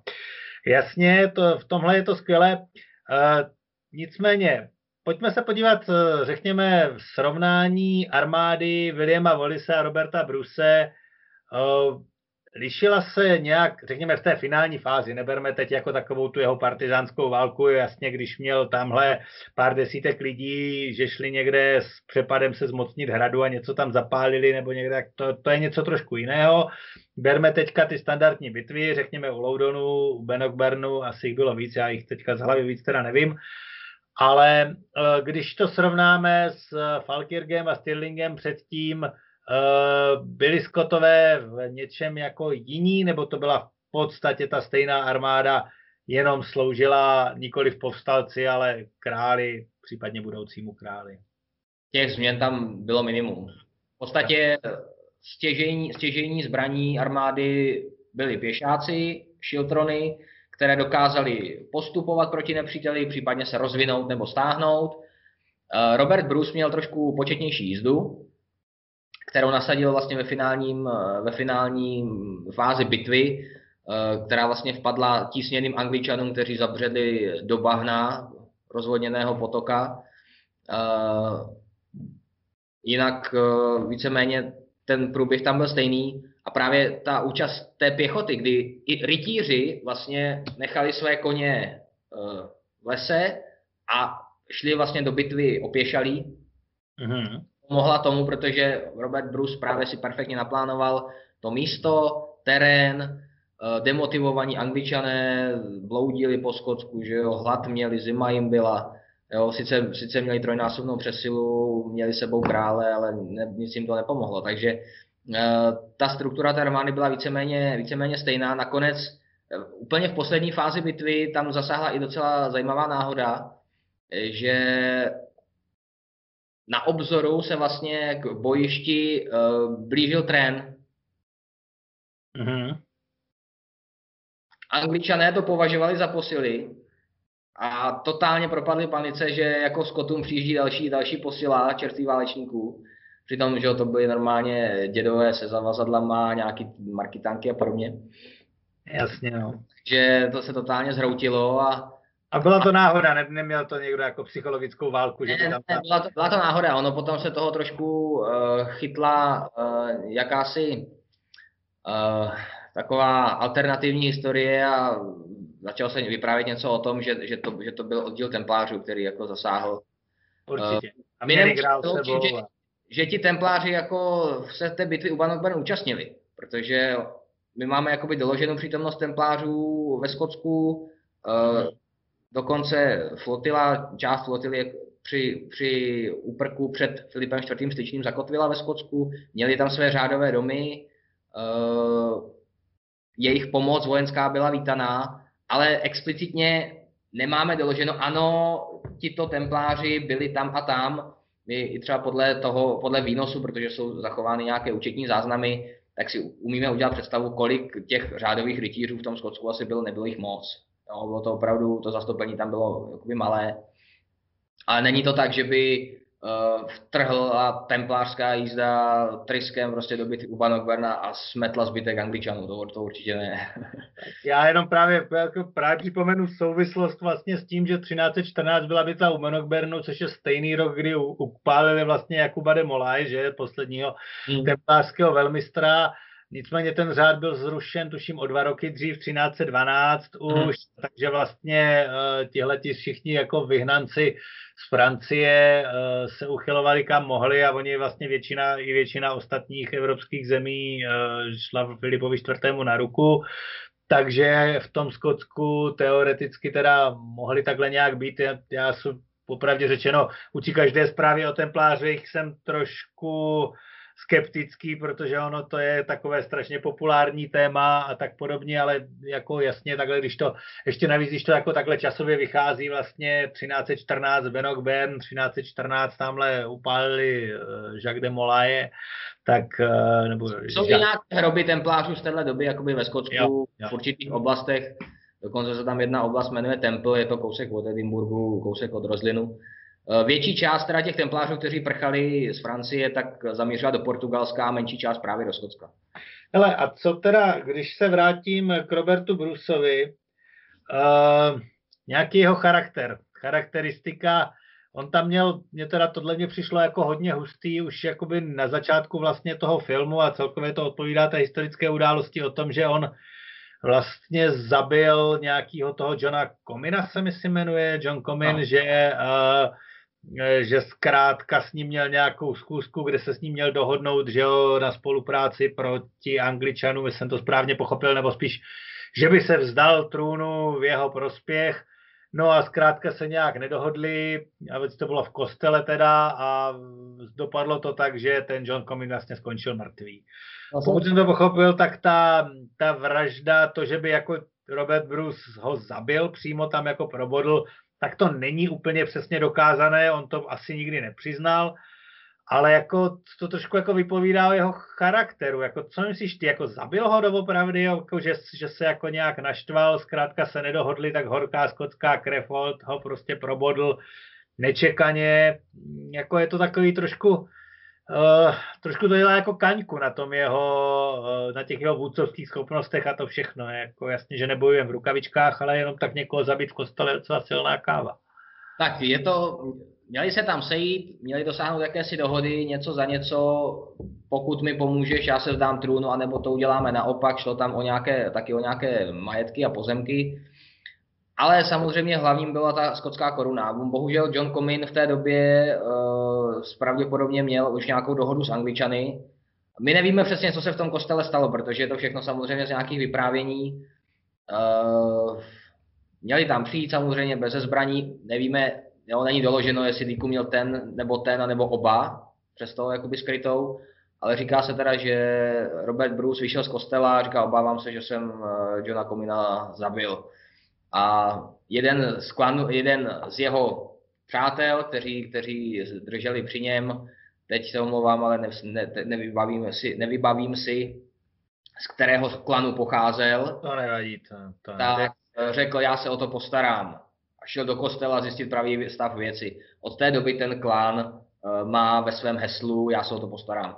Takže uh, to je taková jako uvozovkách herbovní pověst, ale faktem je, že my nevíme teda, co přesně se v tom kostele stalo, ale Robert Bruce eh, z toho vyšel jako živý a vítěz. Samozřejmě za tenhle skutek byl exkomunikován, mm-hmm. protože uh, John Comyn měl daleko větší majetek, uh, měl tím pádem i z pohledu tehdejší doby silnější nárok na trůn a navíc měl dohodu s Angličany. Takže z Roberta Bruce se tím stala lovná zvěř. Přesto dokázal to, jak si vlastně popisoval, jak je to vidět i v tom filmu, dokázal to obrátit eh, ve svůj prospěch, změnil taktiku a postupně během sedmi let zbavil skotsko-anglické nadvlády. No, takže tím vlastně potom ten konec toho povstání, to je sama, eh, sama pozitiva sociální jistoty, když to takhle řeknu, eh, ve chvíli, kdy prostě po tom Benokbernu, ty jsi naznačoval, tam byla ještě, myslím, 14 let dalších bojů, než teda, než teda bylo něco, než, než to bylo definitivní. A potom tím, jako teda Robert Bruce takhle zajistil Skotsku na dalších prostě 300 let nebo kolik nezávislost a už eh, se tam o to angličané nepokoušeli to dobít. No to ne, ono to dlouho nevydrželo, protože vlastně ve chvíli, kdy se dostal uh, k moci nebo k vládě uh, v Anglii Edward III., což byl vnuk Edvarda I., mm-hmm. tak ta situace se trošku obrátila. To je zatímco Edward II. byl velmi slabý. Tak na volice, jako, jak to Mela Gibson. No. jo, jo. Hm. Tak eh, vlastně už v roce 1333, eh, protože Robert Bruce v roce 1329 zemřel, a v roce 1333 se přihlásil dědic Johna Baliola o svůj nárok na skotský trůn. Na tom trůnu v tu chvíli seděl David II., což byl syn Roberta Bruce a začala druhá válka o skotskou nezávislost. Angličan... A pak už se to mydlilo, vlastně do jakého století se podíváme, tak tam jsou samozřejmě boje. Uh, válka růží, Skotové se do toho trošku zamíchali. 1513, uh, eh, bitva u Flodenu, obrov, obrovský konflikt. Uh, jak do toho vstoupil potom Jindřich VIII, tak to, bylo, to bylo dlouhé období takzvaných drsných námluv, kdy vlastně se snažil s nějakou politikou Eh, podpořenou zbraněmi eh, propojit vlastně eh, svůj rod se skotskými stuartovci, takže ty boje tam vlastně byly setrvalé, se to řezalo až do roku 1603, kdy na skotský, nebo kdy skotský král nastoupil jako dědic Alžběty I. na anglický trůn. Tím došlo vlastně k personální unii, k propojení korun a ze skotského krále eh, Jakuba VI. se stal anglický, anglický král Jakub I. Jo. Tím jsme se vlastně tak nějak jako dostali k tomu druhému tématu. Už a bylo se... zaděláno na Kaloden. Ano, ke Kalodenu jsme nějak jako postupně jsme jako eh, eh, rychle jsme proběhli ty to, to, to, co bylo mezi Wallisem a Kalodenem, teda respektive zatím jenom do, do začátku 17. století do nástupu Stuartovců. A tam je samozřejmě právě ten důležitý moment, že vlastně eh, já když jsem tohle toto kdysi říkal svýmu bráchovi, který jako o té historii nic neví, jak říkám, nakonec vlastně skotský král se, se, stal, eh, se, se stal anglickým králem. On říkal jasně, takže Skoti ovládli Anglii, jako samozřejmě blbost, ale jako, jako jo, eh, spojilo se to vlastně personální unii. A uh, to potom trvalo mm, zhruba těch 100 let, nebo necelých 100 let vlastně do konce, mm, do konce 17. století, než potom vlastně, že jo, po té slavné revoluci, po té, nejdřív po té jedné revoluci a druhé revoluci a tak dále vlastně nastoupil uh, Vilém třetí Oraňský, jestli se... Jestli se... Oraňský, no, 1689 se vlastně stal králem. Nicméně Stuartovci se udrželi potom do nějakého roku 1707, kdy vlastně vymřela dynastie královnou Anou a nastoupili Hanoverci. Jo. Takže to, to právě je to, je, je to druhé téma, to znamená snaha Skotů znovu dostat eh, Stuartovce, nebo což jsou jako potomci krále Jakuba I., že jo, tam vlastně ti jak, Jakobité se jim říká, uh, na skotský trůn a tak nějak se vymanit tady z té, z té nadvlády Anglie, která ve skutečnosti, asi pokud jsem to správně pochopil, tak prostě na konci toho 17. století vznikla tak nějak sama, protože ona už předtím byla personální unie a i když najednou teda skotským, teda anglickým králem už teda nebyl Stuartovec, ale Vilém Oraňský, tak to Skotsko tam tak nějak zůstalo, což se Skotům asi zjevně úplně jako nelíbilo. Tak, ten Skotům se hlavně nelíbilo, že byl jejich král vyhnán. Oni sami, sami němu teda měli jako hodně výhrad, stejně tak jako třeba ke Karlovi prvnímu, který to neměl zájem o skotské záležitosti. Nicméně potom jeho poprava Karla I. v polovině 17. století vyvolala samostatnou rebelii ve Skotsku. Prostě je to náš král a nikdo nám na něj nebude šahat. Jasně. Že, že, že nás štval, to je věc druhá, ale tohle se nedělá. No a v tom roce 1707, nebo respektive potom vyhnání toho Jakuba VII., skotského a druhého anglického, eh, se stalo něco podobného, protože právoplatný král z boží vůle, král Irska, Skotska a Anglie, byl vyhnán a trůnu se vlastně zmocnil uh, uchvatitel. Vilém III. Oraňský, aby se to nějakým způsobem legitimizovalo, tak on teda byl samozřejmě manželem uh, Stuartovny, uh, dcery skotského krále, ale uh, Nestačilo to, samozřejmě Skotům to nestačilo, ty chtěli svého vlastního panovníka, takže se vlastně eh, v rámci už první, první války, kterou, která vypukla hned roku 1689, eh, rozhořel první vedlejší dílčí povstání jakoby tu ve Skotsku. Eh, to bylo velmi, sice jakoby to zase vyhráli, ale nakonec jim to nebylo nic platné, protože úspěchy, úspěchy jako bytů v Irsku skončily naprostým nezdarem, stejně tak selhala francouzská podpora, eh, angličtí jakobité se nepřihlásili, takže nakonec to skončilo neslavně, ale v podstatě se ještě nic nedělo. Takže pořád to byly dvě samostatné země, pořád tam byl teda jeden panovník, který měl nějakým způsobem aspoň vazbu eh, k tomu stuartovskému rodu. Eh, horší situace nastala v roce 1707, kdy došlo ke sloučení parlamentů. Jo.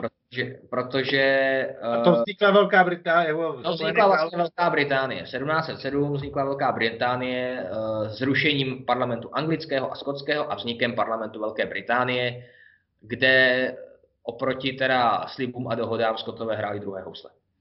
No.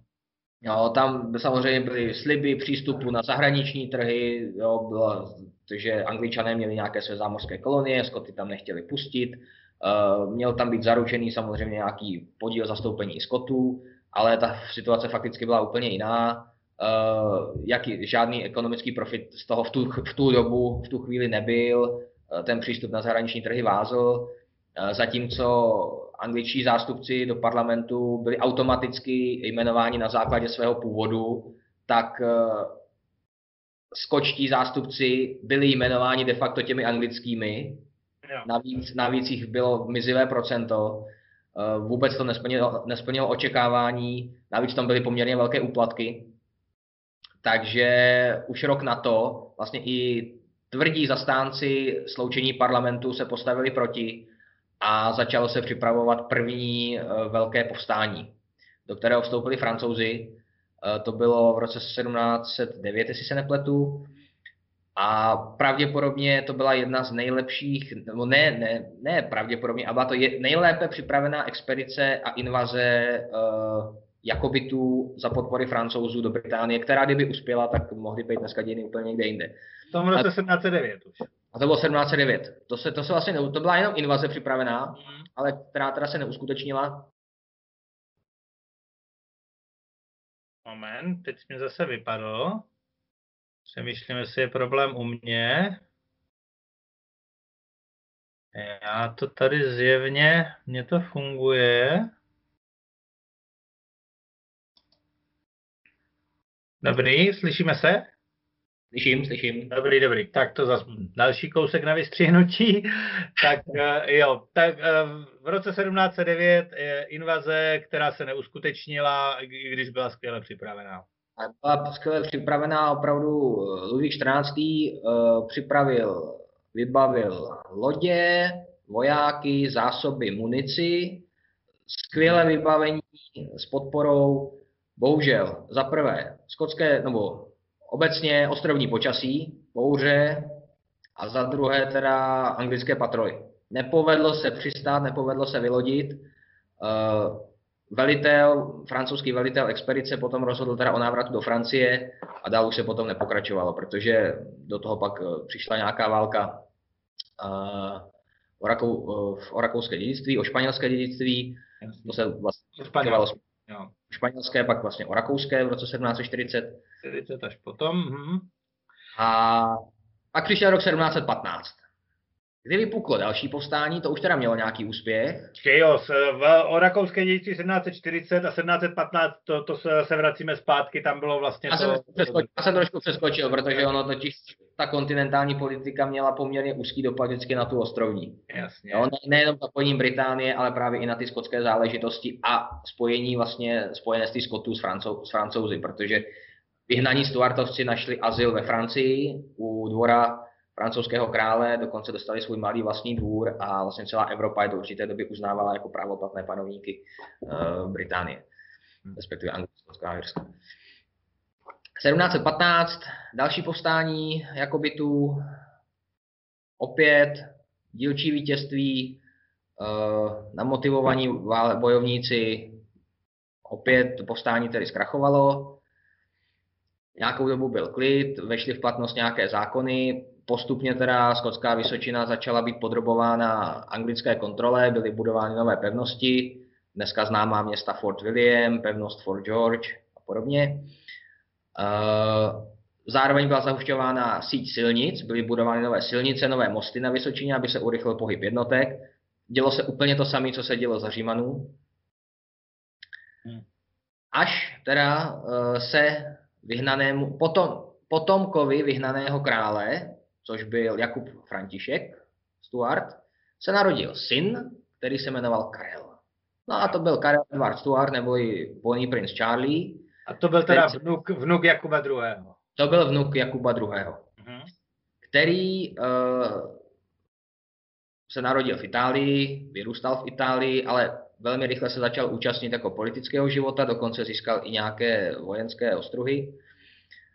A jako velmi mladý se vypravil do Francie, dokonce proti vůli svého otce začal na francouzském dvoře eh, osnovat nové povstání ve jménu svého otce a chtěl podpořit vlastně jakovickou věc, vpadnout do Skotska, vyvolat tam nové povstání, vyhnat, vyhnat hanoverský rod, což byli Němci, kteří vlastně byli přizváni na britský trůn, jenom proto, aby se náhodou nějaký katolický Stuart nestal králem Británii.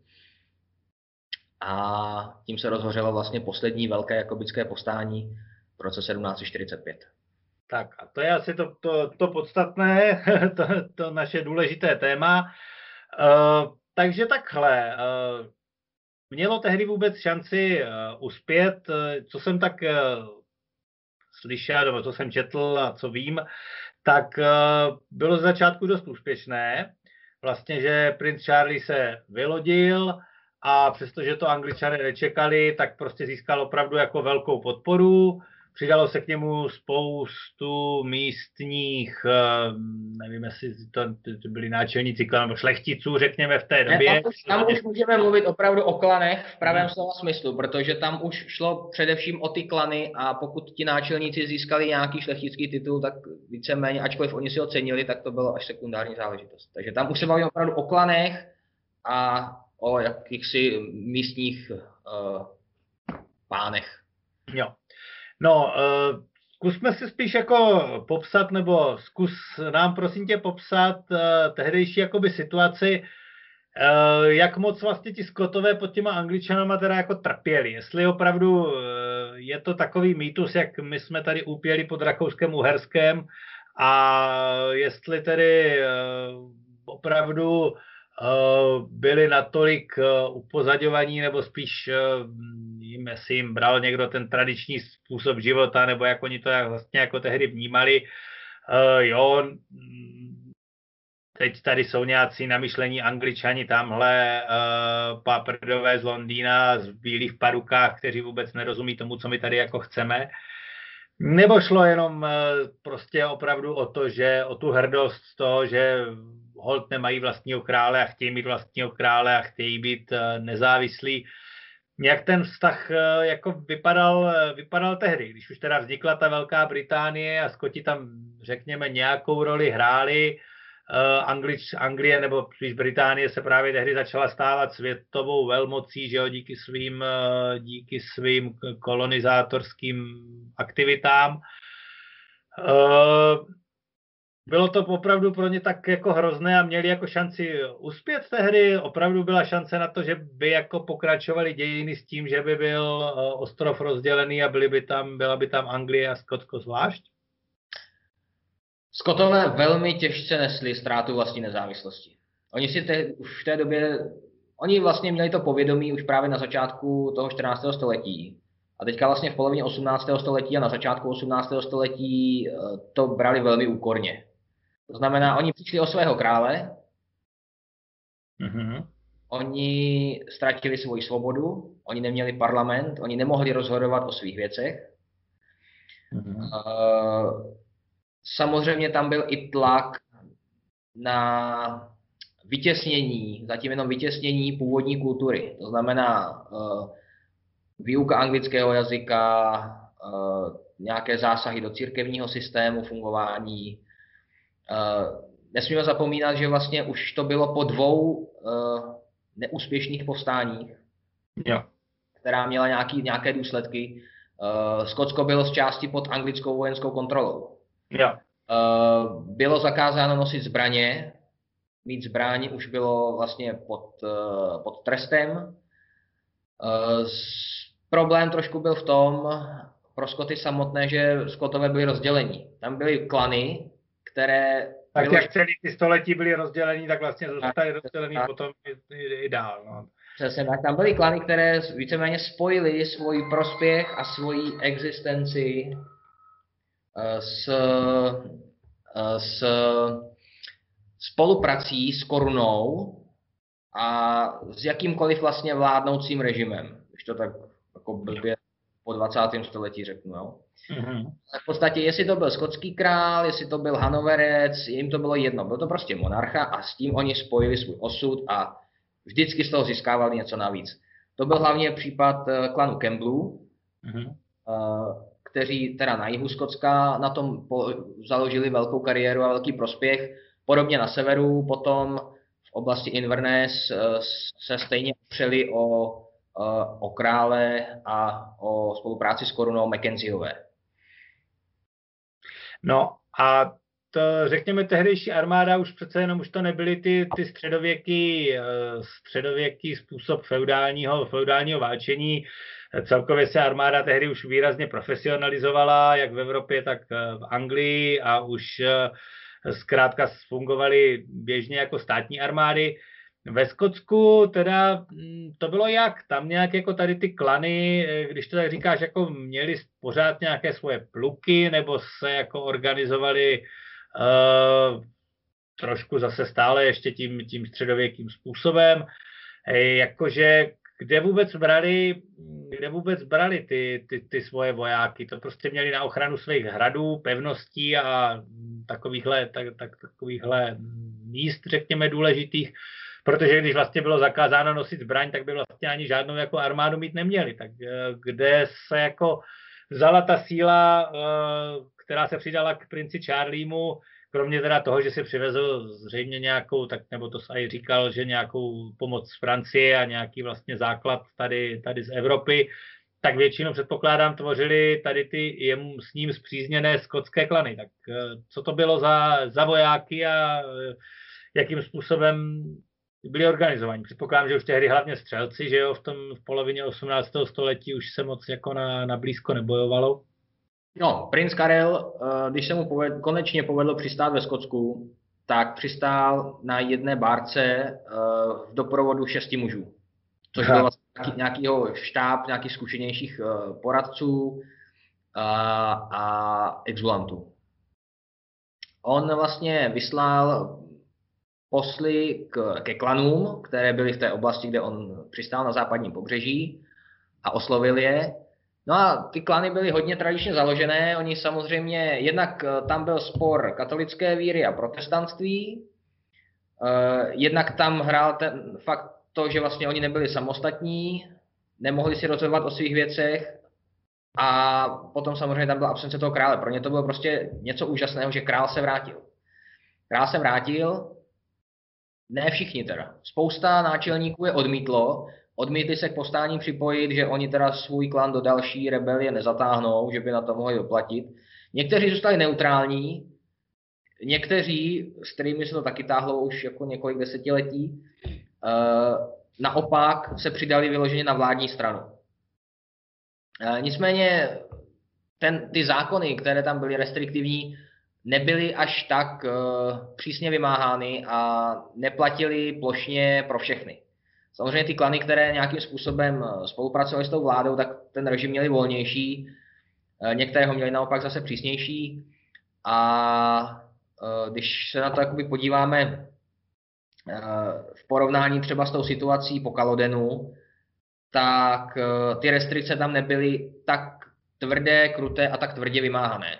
To znamená, ano, oni nemohli mít zbraň, oni nemohli mít, nosit zbraň, ale měli eh, pod podlahou, měli ve slamníku, eh, měli na půdě. Eh, těch zbraní samozřejmě nebylo tolika, ale nebyl problém si z domácího náčiní ukovat zbraně někdo vytáhnul nějakou starou mušketu, sice už, už to nebyl úplně nejnovější model. Právě říct, že jako ukovat zbraně tamhle v době husitů, kdy se jako z kosy dala udělat kusa a tamhle cep eh, ukovat nebyl až takový problém, ale v době, kdy už se bojovalo mušketama, tak to už je takový složitější.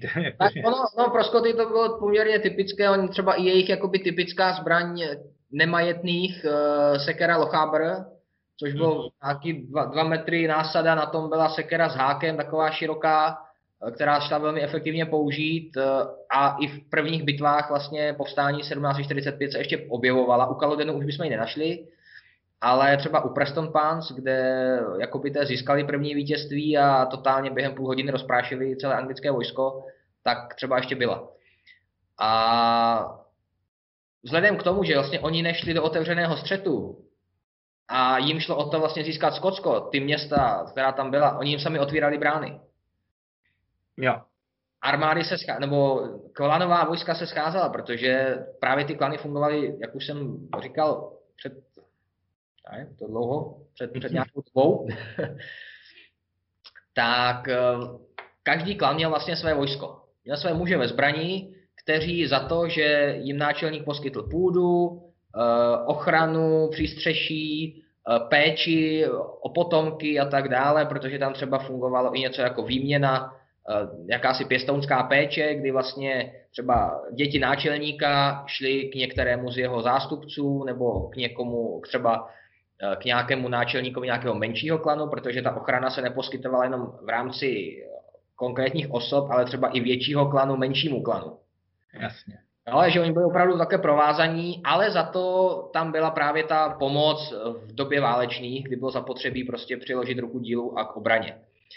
Pravda, že tohle mě, tohle mě spíš tak nějak jako evokuje ještě řeknu středověk nebo maximálně ještě renesanci a tak mám pocit, že, že v té barokní a vlastně pozdější jako době už tady takové ty šlechtické armády, až tak úplně to už minimálně na kontinentě, když si to tak vybavím, jako u nás až tak jako úplně úplně nebylo. To už opravdu se dělali ty armády státní a jasně šlechtici, že jo, Waldstein a podobně, ještě eh, verbovali armády za něco za svoje peníze a tak dál, ale, ale když to takhle jako poslouchám, tak takhle mně přijde, že opravdu tak nějak jako ustrnuli na tom feudálním způsobu, jako vyloženě mm, středověkem skoro ještě. Ale ne, nebyl to ten stejný, oni, oni nebyli leníky. Jo, oni, oni byli nájemci. Jo? Hmm. Tam, tam byl trošku ten, jakoby to není úplně jakoby feudalismus, tohle to tam, ten charakter toho byl trošku jiný. Hmm.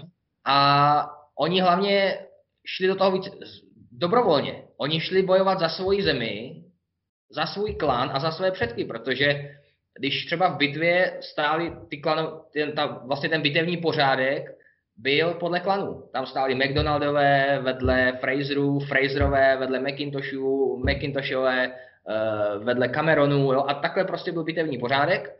Hmm. Samozřejmě podle početnosti klanů, tak kam, McDonaldové byli velcí, tak měli celý pravý křídlo, že jo, tak se to dělilo.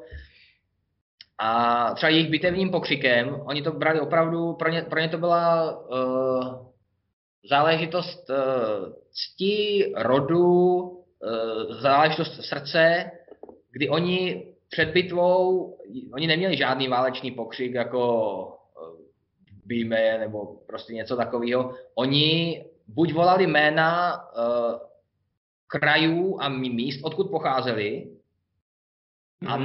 Nebo prostě na začátku volali a recitovali svůj rodokmen. Takže on říkal, on stál v bitvě připravený, to se stalo třeba u Kalodenu, tam byl a říkal, já, Malcolm, syn Alasdérův, syna Ruariho, syna Donaldova a prostě každý takhle odříkával ten, ten svůj rodokmen a to, to, a to znělo celou tou třitisícovou armádou. Mm-hmm. Takže pro ně, pro ně to byl naprosto automatický. Jasně. Což Takže taky příčinou takže... toho úspěchu, toho, toho rychlého vlastně vzedmutí ty armády prince Karla, ačkoliv ze začátku špatně vyzbrojenou, tak ale velmi namotivovanou a odhodlanou. Takže s touhle armádou princ Karel teda v podstatě, když se na to dívám, tak on, se, on tam přistál 23.7.1745 a už vlastně do prosince 1745, znamená za půl roku, zhruba takhle sebral tady tu armádu, jak jsem teď popsal, a došel s ní přes dobytí, nebo spíš jako otevření různých měst a, a nějakých dílčích vítězství v bitvě až do severoanglického derby. Nebo že zkrátka nejenom, že byl ve Skotsku, ale rozhodl se vytáhnout proti Angličanům a šel až, eh, až do Anglie. Mm, to je docela zajímavé, to jako se dostal docela dost daleko. Oni jako bylo to asi tím, že angličani byli vázaní uh, nějakou válkou na kontinentě tehdy, právě vlastně o, o dědictví rakouské, jak, jak jsi o tom mluvil, ale nicméně i tak je to poměrně dost jako překvapivý, eh, řekl bych, uh, překvapivý úspěch, a proč se teda vlastně zastavil tam, nebo jako jak, jak to tažení takhle, takhle probíhalo? Mysleli si opravdu, že můžou dobít až Londýn, dotáhnout do Londýna a tam si říct tak a teď vám zase budu tady vládnout já. Dost bylo tady oranž, oranžovců, nebo jakože, a, a bude zase Stuart? No, princ Karel tomu věřil. On na Londýn chtěl pokračovat, chtěl táhnout, ale bohužel jeho válečná rada, která se skládala eh, ze starých generálů a, a starých harcovníků, byla trošku opatrnější a zrazovala ho od toho. Nechtěli uh, spousta... Oni totiž si byli vědomi, že vojáci za princem půjdou, protože on byl velmi odvážný, charisma, charismatický, On s vojáky jedl, on s vojáky spal, nebo vedle vojáků. Uh, on vlastně neměl žádné extra výhody a dokázal to vojsko opravdu vést a motivovat.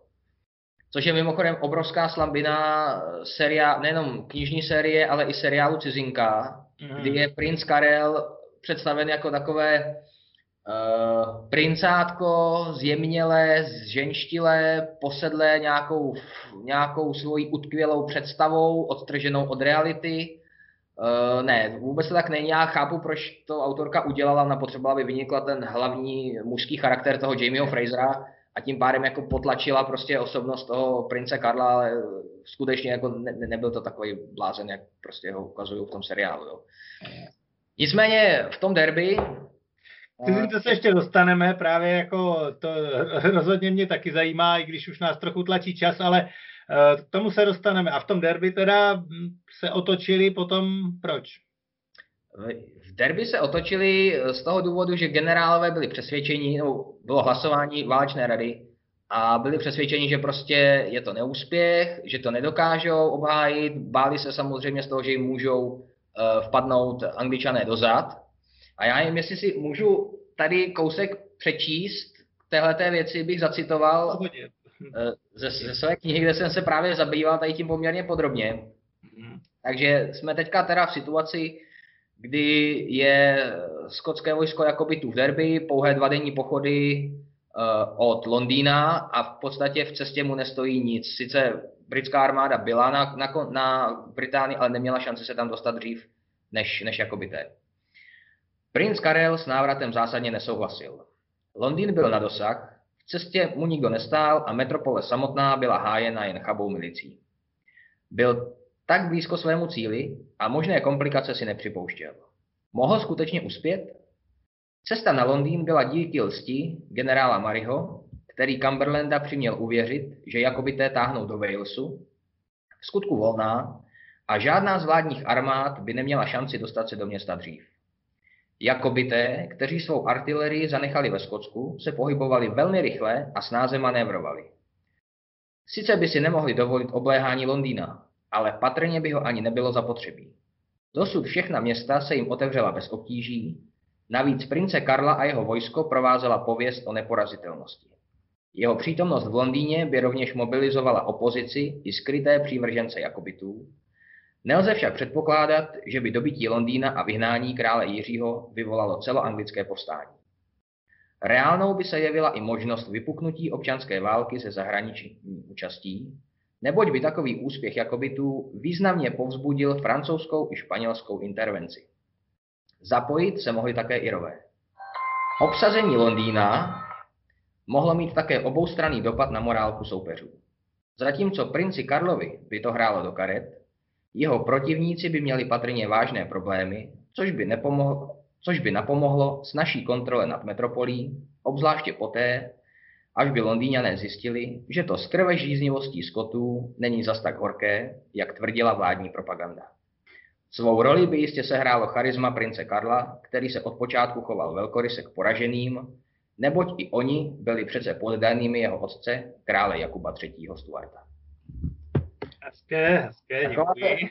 Takováhle byla situace. Nicméně rozhodnutí teda padlo opačné, generálové si prosadili svojí, protože se právě báli toho, že by jim mohli vpadnout eh, britské, britské oddíly dozad, že vlastně Skotsko zůstalo odkryté. Spousta jich, spousta náčelníků, nebojím se o těch řadových vojácích, ale spousta náčelníků se chtěla vrátit domů z kořistí. Takže nakonec teda došlo k rozhodnutí, že se vrátí zpátky do Skotska, což byl začátek konce. Takže v ten... Tam už pak byla otázka času jenom, než eh, v zásadě angličané zmobilizují síly, Přesně které tak. si stáhnou z, z kontinentu nebo někde a dostanou je. No. Takže, takže uh, samozřejmě Skotové se vraceli zpátky, vyčerpaní, demotivovaní, Princ Karel se hodně změnil ve svém chování, rozhodl se nadále s vojenskou radou nespolupracovat. Uh, faktem je teda, že ve Skotsku čekali posily, protože uh, přistál, přistál jeden ze skotských šlechticů uh, s posilou uh, královské gardy, uh, protože Skotové vlastně tvořili uh, osobní stráž uh, francouzských králů takže on měl několik jednotek právě tady těch uh, uh, Guard Ecos, myslím, se jmenovali. A to jsou právě to, co jsem myslel původně, takový ty, ty, ty francouzi, kteří jako s ním nějak jako přišli a přestože on přistál teda jenom s těma šesti uh, muži, jak jsi říkal, tak uh, tihle vlastně k němu uh, připluli později. Tam, Ty připluli později a on vlastně do toho Skotska, teda pardon, ze Skotska do Anglie došel jenom, jenom víceméně se Skoty a pak tam postavil jeden, jeden anglický oddíl z Manchesteru. Uh, jinak, jinak nikdo. A vlastně ty posily Irů a Skotů, ty vlastně přibyli až na podzim, vlastně když se potom vrátil do Skotska z té Anglie, tak teprve se tam spojili, velmi, přečkali velmi krušnou zimu, kdy teda neměli co jíst a byla jim zima a věděli, že už angličani na ně dotírají.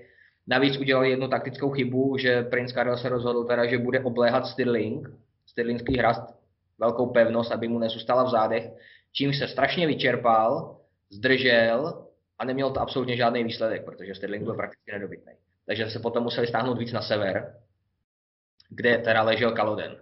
Že jsme zase pořád u toho jednoho Stirlingu, kde jsme byli už u Williama Wallise vlastně. Ne, to je klíčový bod už, už, už od do, zase Římanů, jo. To je prostě u, u jediného brodu vlastně na sever, na, na Vysočinu a na té skále, co tam je uprostřed té krajiny, tak prostě byla velmi důležitá pevnost, u které se bojovalo pravidelně 2000 let minimálně, co jsou psané dějiny. Jo. Tak to je, to, je, to, je, to je dobré vědět, že kdo ovládá Stirling, jako vládá Skotsko v podstatě. Tak to říkalo se klíč ke království. Jo, jo, jo, rozumím. No, takže se dostal zpátky do Skotska takhle a uh, pak teda už v podstatě Kaloden, uh, nevím, jestli měl šanci to ještě teda za téhle situace zvrátit, nebo i kdyby to vyhráli, protože oni tam ještě vlastně pár bitev v tom Skotsku, jestli se nepletu, přes, uh, přes tu zimu vyhráli, tak i kdyby vyhráli v Kalodenu, tak eh, prohrají příští bitvu, nebo jak to tam, jak to tam probíhalo? No, to je právě otázka. On, Kaloden, jako, on, on měl poměrně, u toho Kalodenu měl poměrně smůlu. Oni v podstatě jako, zaprvé oni neměli jinou možnost, než svést bitvu. Protože oni tu bitvu potřebovali. Tam hrozilo, že se mu, jednak, že se mu rozpadne armáda. Někdo navrhoval, že by se měli stáhnout a zase přejít jakoby k tomu partizánskému boji, uchylit se do těch údolí, napadat Angličany. Jenomže v té době dobrá půlka armády toho nebyla schopná, protože to byly pravidelní řádné jednotky zvyklí na klasický boj z kontinentu. Takže tím by se mu armáda totálně rozpadla. E, navíc neměli zásoby. E, Angličani ty se samozřejmě blížili. Promeškali několik šancí. Eh, tam byla možnost, ono to je hezky ukázané v tom seriálu, kdy uh, velitel britského vojska, vévoda z Cumberlandu, syn, uh, syn krále Jiřího, slavil narozeniny a ještě poručil všem vojákům dvojnásobný příděly alkoholu. Skotové teda to věděli, takže vypravili dvě, dvě kolony, aby uskutečnili noční přepad. Jenomže ta jedna nenaš, nenašla ten cíl a spozdila se. Byli vyčerpaný, jasně, bylo ošklivý počasí, ale oni na dosah vlastně tomu svýmu tomu táboru to otočili a šli zpátky špatným rozhodnutím. Je místo, aby prostě ten tábor rozprášili to nepřijde, tak oni, a to bylo den před bitvou. Takže oni vlastně nad ránem bitvy u Kalodenu se vrátili, usínali v příkopech, v mokrém vřesovišti, protože byli totálně mrtví. A za pár hodin měli bojovat v rozhodující bitvě. To byl ten generál Mary, že? Nebo kdo to tam měl? No, no, ten, on, on byl geniální strateg, ale byl to takový komplikovaný člověk, jako měl takovou komplikovanou povahu. Mm-hmm. A moc jako si nenechal nic vysvětlit, takže on na jednu stranu díky němu vlastně získali velký úspěchy a, a na druhou stranu zase taky díky němu promeškali několik úžasných šancí. Jo. Kvůli němu teda. Kvůli, němu, kvůli němu, no. Kvůli němu. že se neříká díky, když je... Když ano, je správně, tak, ano. když Taky je to negativní. pozor vždycky, při psaní jsem to, je to tak. Jo, takže, t, takže tak, no. Takže v tom případě m, mm, ta prohra u Kalodenu byla pro Skoty de facto definitivní a uh, dá se říct neodvratná, způsobená taky mimo jiné teda tou únavou a špatnou no, strategií Skotska, nebo jak to tak, jak to jak, jako tam, bylo? Bohužel teda tam v tuhle, v tuhle chvíli trošku zahrál uh, terén proti Skotům. Mm-hmm protože za bojiště... To je, to je to Skotsko jejich, který to oni... To je to jejich Skotsko, kde tentokrát jim to nevyšlo. no. protože ačkoliv teda oni si to místo pro bitvu vybrali sami, tak ale tam nebylo žádný lepší. Jo. Uh, problém je v tom, že uh, jednak teda začalo pršet, takže zvolený terén rozmokl, rozbahnil, uh, navlhl jim šňůry uděl, takže nemohli použít svoje dělostřelestvo, protože co se týče vybavenosti a výzbroje, tak pardon, ta armáda jakoby tu nebyla už daleka v té zaostalé, nevybavené fázi jako na začátku.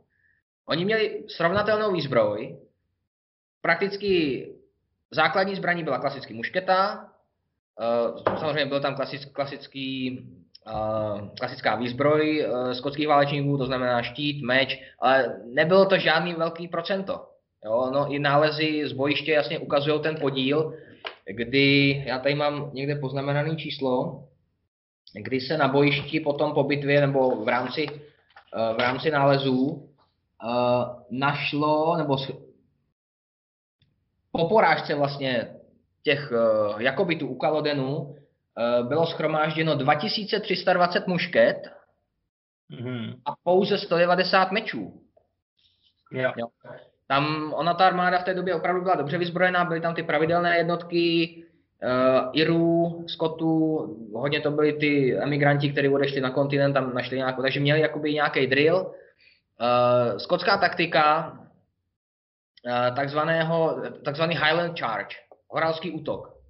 Ta byla postavená na tom, že uh, Skotové vlastně čekali, až se nepřítel přiblíží na nějakých 40 až 50 metrů. V tu chvíli vypálili jednu salvu a vyřítili se proti, proti němu. S čím, co měli, to znamená, šli na bodáky, mečema a podobně. Normálně to byla naprosto zdrcující taktika, která uspěla v řadě bitev. Jenomže u Kalodenu se hrálo roli to počasí, kdy nad ránem hodně sprchlo, takže McDonaldové pravý křídlo, který bylo vlastně silný a na kterým to postavili, tak vlítlo do, do toho bahna a ten útok se zpomalil. Takže Britové začali pálit a tím, jak se ten útok zpomalil, tak byly daleko větší ztráty. Jo. Průlom se poved. Další věc. Uh, britskému vojsku se připojili někteří klanoví válečníci z jiných klanů, kteří jaksi nesouzněli s princem Karlem. A původně uh, místo, které považovali jako by té za bezpečné, které bylo vlastně ohrazeno zdí, tam byl takový ohrazený pozemek nějakého dvorce, tak oni probourali zeď, tam vešli ti střelci a vlastně pálili jim do boku. Takže další, další problém, protože vlastně ostrá palba z boku, naprosto nechráněného, do toho zpomalený horalský útok, potom poměrně velké ztráty eh, způsobilo i dělestřelectvo Britů. Takže to jsou tři pasti vlastně. Ta zetě měla chránit a vlastně ve chvíli, kdy, kdy oni si to probourali, tak vlastně se dostali do, nějaké, do nějakého sevření takhle, jo, jo. Byli v podstatě v křížové palbě takže za chvilku teda došlo jenom na to už teda se chránit. Uh, princ nechtěl samozřejmě z bojiště odejít, nakonec ho museli teda násilím odtáhnout. Bitva trvala zhruba hodinu. Jo, pak už to bylo velmi rychlý, protože ty ztráty začaly, být, začaly narůstat. Když se provedlo několik průlomů do nepřátelských řad, tak ale uh, bohužel teda to dopadlo, jak to dopadlo. Na, nastoupilo teda pronásledování, uh, zatímco těm řádným oddílům francouzského vojska eh, byl, byl poskytnut servis zajatců válečných, protože eh, byli příslušníky, vlastně byli považováni za členy jiné armády, tak uh, Skotové teda se nešetřili, tam docházelo normálně na bojišti, dobíjeli bodáky a, a byl vydán jasný rozkaz prostě dorazit každého raněného. Následně teda pro následování, protože Kaloden leží kousek od města Inverness, takže na cestě k Inverness uh, Britové pronásledovali nejenom vojáky, ale pobíjeli, dobíjeli každého, koho potkali, ženy, děti, starce, prostě vojáky, kohokoliv. Hmm. No a potom začal samozřejmě hon na Jakobity, kdy si vévoda z Cumberlandu, velitel britské armády, vysloužil přezdívku řezník. A princ Karel teda se musel skrývat na Vysočině. Oni to nepovažovali za konec války. Oni se pod generálem Marim se v nedalekých kasárnách v Ratvenu schromáždila tisícovka jakobitů a byli odhodlaní pokračovat dál v boji.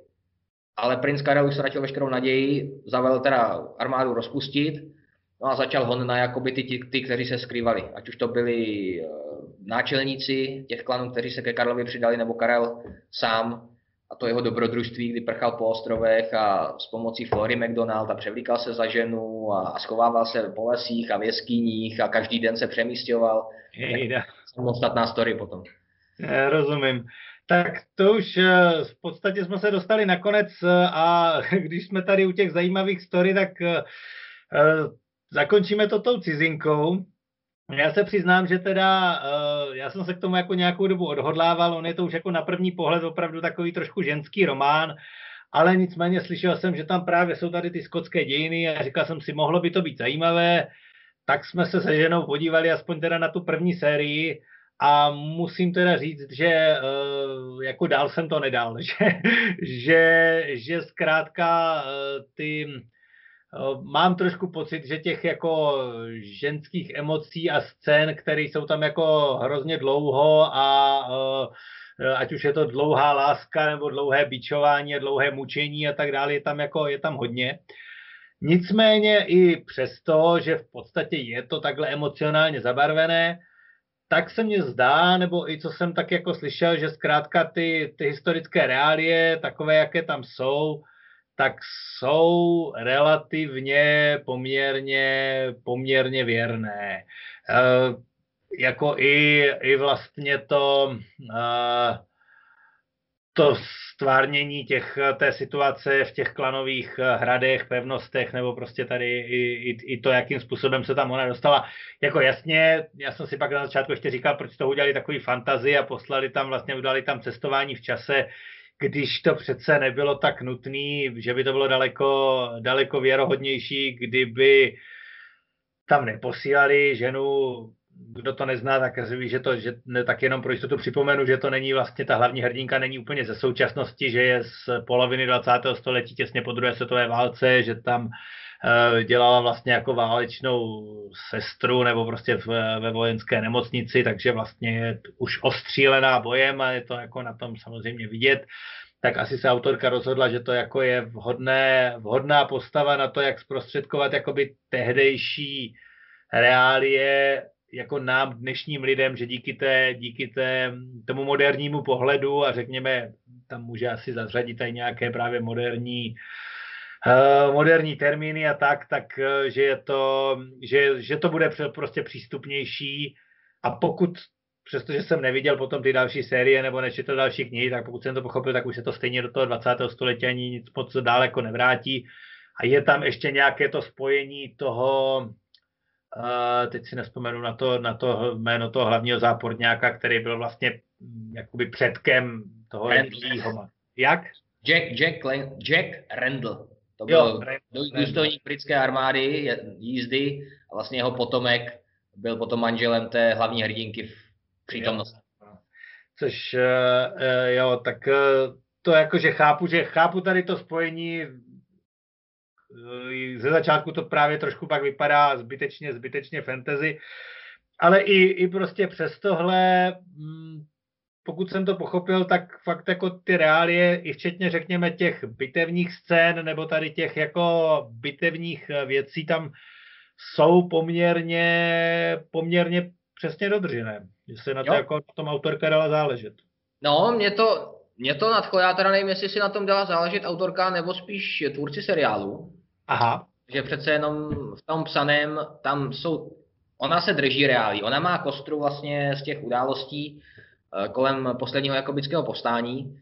Eh, de facto já říkám, že ta sága ty cizinky, ačkoliv je to teda vlastně obrovská love story, jo, úžasný příběh o tom, jak se potkají dva lidi a, a kladou se jim různý nástrahy do cesty, tak vlastně ale on je to, on je to i příběh o historii skotská jakobického povstání a jakobitech a toho, co bylo potom a z části to, co bylo předtím. A hlavně eh, v, tom první, v té první, druhé a na začátku třetí série je nádherně vidět opravdu ten přerod té klanové společnosti, která byla ve Skotsku, přes povstání a bitvu u Kalodenu až vlastně do, toho, do, toho, eh, do té situace, kdy uh, se nesmělo mluvit gaelsky, kdy byl zakázaný kill, kdy byl zakázaný tartan používání, uh, kdy byla totálně rozbita klanová společnost, náčelníci ztratili svou moc nad svým územím. A pak se vlastně děj přenáší do nového světa, do Severní Ameriky a zase to teďka směřuje někam k americké občanské válce, teda, pardon, k válce za závislost. Nezávislost, no. se postaví, že 1776, potom deklarace nezávislosti. A celým tím vlastně provází postava nebo rodina těch Fraserů, než se teďka se rozhojnili, tak už mají i potomky a vnuky a tak.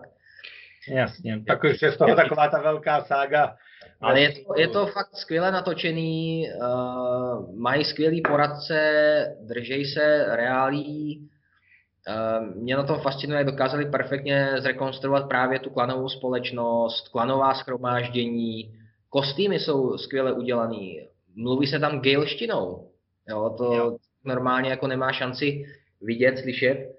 Eh, všechno se vlastně hrne do angličtiny, tady to je, dokonce se to někdy ani nepřekládá, že oni to fakt nechají, pokud máte dabovanou verzi. A já se dívám v origi- zásadně na originále. A to je samozřejmě lepší, protože tam vlastně ta angličtina v tom originále je uh, i s tím skotským přízvukem, že jo? tam člověk vnímá tu francouzštinu, uh, skotskou angličtinu, gaelštinu, ale i v tom dubbingu třeba, mm-hmm. uh, co je anglicky taky nadabovaný, ale ta gaelština zůstává. Jo. Jo, že opravdu to má úplně z tohoto Skotsko voní. Jo, je, je, to v těch reálích. Ono vlastně, to Skotsko je tak bohatý na kraji. Mm-hmm. Oni i ty severoamerické lokality točí v tom Skotsku a nejste na pochybách o tom, že by to bylo v USA. v těch oblastech, jo, některých. Je perfektní. Tak hele, dám tomu ještě šanci, aspoň, aspoň, aspoň jednu sérii. Jak říkám, jako mně se tam spousta věcí líbilo, jenom, jenom jsem zkrátka asi nedokázal úplně zvládnout ty, ty dlouhé scény, kde se podle mýho asi chlapského, která, když to řeknu, vnímání nic neděje a děj se neposouvá. Já taky nemusím, to já, to já taky nemusím, to já taky nějak jako přečkám, říkám si, třeba to má význam pro další vývoj. Hmm.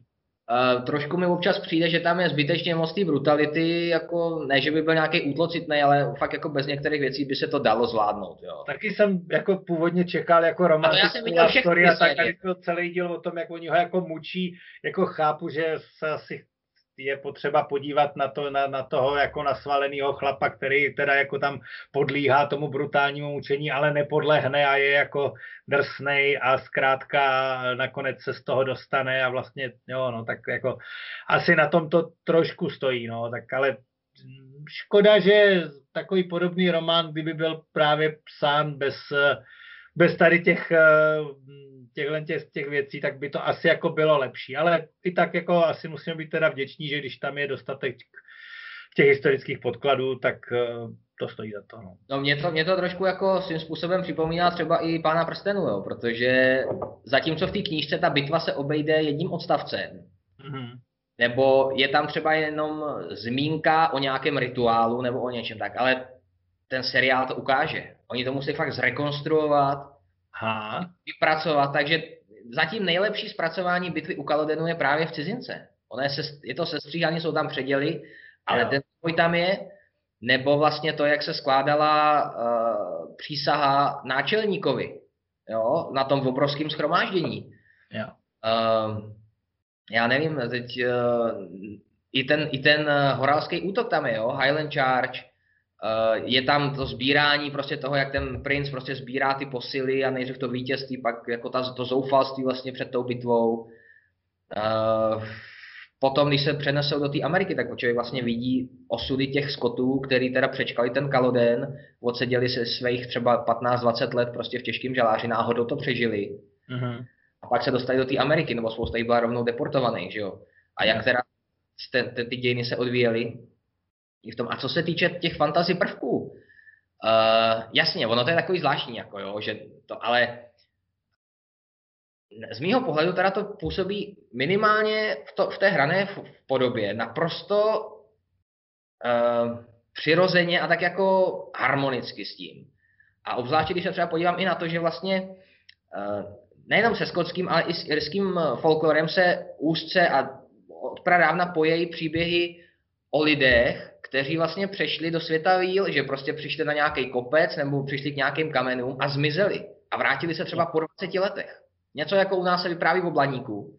Jasně. Tak Irsku a Skotsku, ono to je součástí asi nějakého keltského dědictví, tak je to daleko hlubší a oni to mají jako vypracovaný, jo, a, a teďka vědějí prostě ten, ten ono se mu říká V-folk, jako malý lid, jo, že tam někde žije a teď to cestování v čase tam nějakým způsobem je a oni vlastně to jakoby vzala ta, ta autorka a využila vlastně tuhle tu linku toho skotského folkloru pro ten základ toho příběhu. Že vlastně, jo, ona se z toho roku 1746 přenese o 200 let zpátky právě tak do toho klíčového období. Takže mě to, mě to ani nějak neruší. Ono se pak chvilku začne cestovat jakoby víc těma přes ty kameny, že tam začne cestovat víc lidí, ale všechno se to dá zvládnout, hele. Pak tam dojde na ty, na, na Mohikány, na Mohoky, že jo, na Indiány a je to hezký, jako, je to super. Ale každopádně je dobrý, dobrý poznatek eh, zajímavý, že, že teda vlastně eh, seriál je možná i lepší než knižní předloha, což obvykle nebývalo, ale tak... Uh, aspoň... Pro mě jo, já nevím, jak teda by to hodnotili dámy, které čtou knihy. Já, jsem si, já jsem si z profesního zájmu přečet první a druhý díl, který je o kobickém povstání. Mm-hmm. A mhm. dál jsem že pak už jenom koukám na seriál. Já jsem se seriálem maximálně spokojen, když říkám, jako některé věci by se třeba vypustit dali. No. Rozumím. Hele, tak už jsme přece jenom se dostali skoro k těm dvěma hodinám, takže, takže už to ukončíme. Eh, já ti teda děkuji za vyčerpávající informace. Doufám, že někteří posluchači s náma skutečně jako zůstali a dostali se až k tomuto bodu, až k těm dvěma hodinám. Třeba si to aspoň rozdělili uprostřed mezi těma dvěma hlavníma tématama nebo tak něco. Takže eh, já ještě teda připomenu, zatím jsem to jmenoval jenom jednou, přece jenom tvoji stránku skockýsvět.cz, tam najdete všechny možné různé zajímavosti eh, o Skotsku. Eh, tvůj článek vlastně o Kaledonu je na našem webu na Válečnicích starých časů, takže kdo má zájem o nějaké další informace a tak dále, tak najde tady v těchto zdrojích. Jestli ještě ty chceš něco dodat nakonec, tady nějaký vzkaz? Já bych případně jenom zájemce a příznivce Skotska chtěl pozvat i na svoji facebookovou stránku, kde jsou vlastně aktuality, informace o aktuálních akcích, které se týkají Skotska. Teďka v létě snad se nám povede, že proběhne aspoň několik málo klasických Highland Games, které se odehrávají po celé České republice. Ať už je to na Sichrově, ať už je to Rokytnice v Orlických horách, ať už je to v Brně třeba v září. Když covid dovolí, no snad, snad to dopadne, loni jsme z toho neměli nic moc, ale věřím tomu, že letos by to mohlo být lepší. No já nevím, já chci moc poděkovat za tuhle příležitost, sdílet informace, popovídat si o Skotsku, který mám rád, který mě baví a který mě z částí živí. A samozřejmě pokud bude zájem o nějaké pokračování, nebo i kdyby třeba někdo z posluchačů měl to nějaký zájem, nebo tak ať se určitě neváhá ozvat a samozřejmě s tebou si rád kdykoliv o tom zase popovídám. Já si myslím, že doufám, že se k nějakému tomu druhému dílu a k těm dalším tématům, které jsme dnes třeba jenom naťukli, nebo jsme se k ním ani nedostali, jako je právě ta občanská válka ve Skotsku, nebo potom skotské, skočtí vojáci v britské armádě, potom od eh, vlastně konce 18. a 19. století a tak dál, hmm. tak eh, to bude určitě, určitě zajímavé. A pak vlastně ještě tak ta rudá svatba, to, co bylo v tom v, ve hře o trůny, tam předobraz rudé svatby, to je taky jako mm. samostatné téma, takže to snad příště. Tak jo, děkuju, měj se zatím, ahoj. Taky díky, ahoj, hezký den. Loučím se s, i s našimi posluchači, mějte se a puďte si naš, naše i další podcasty a přeji hezký den.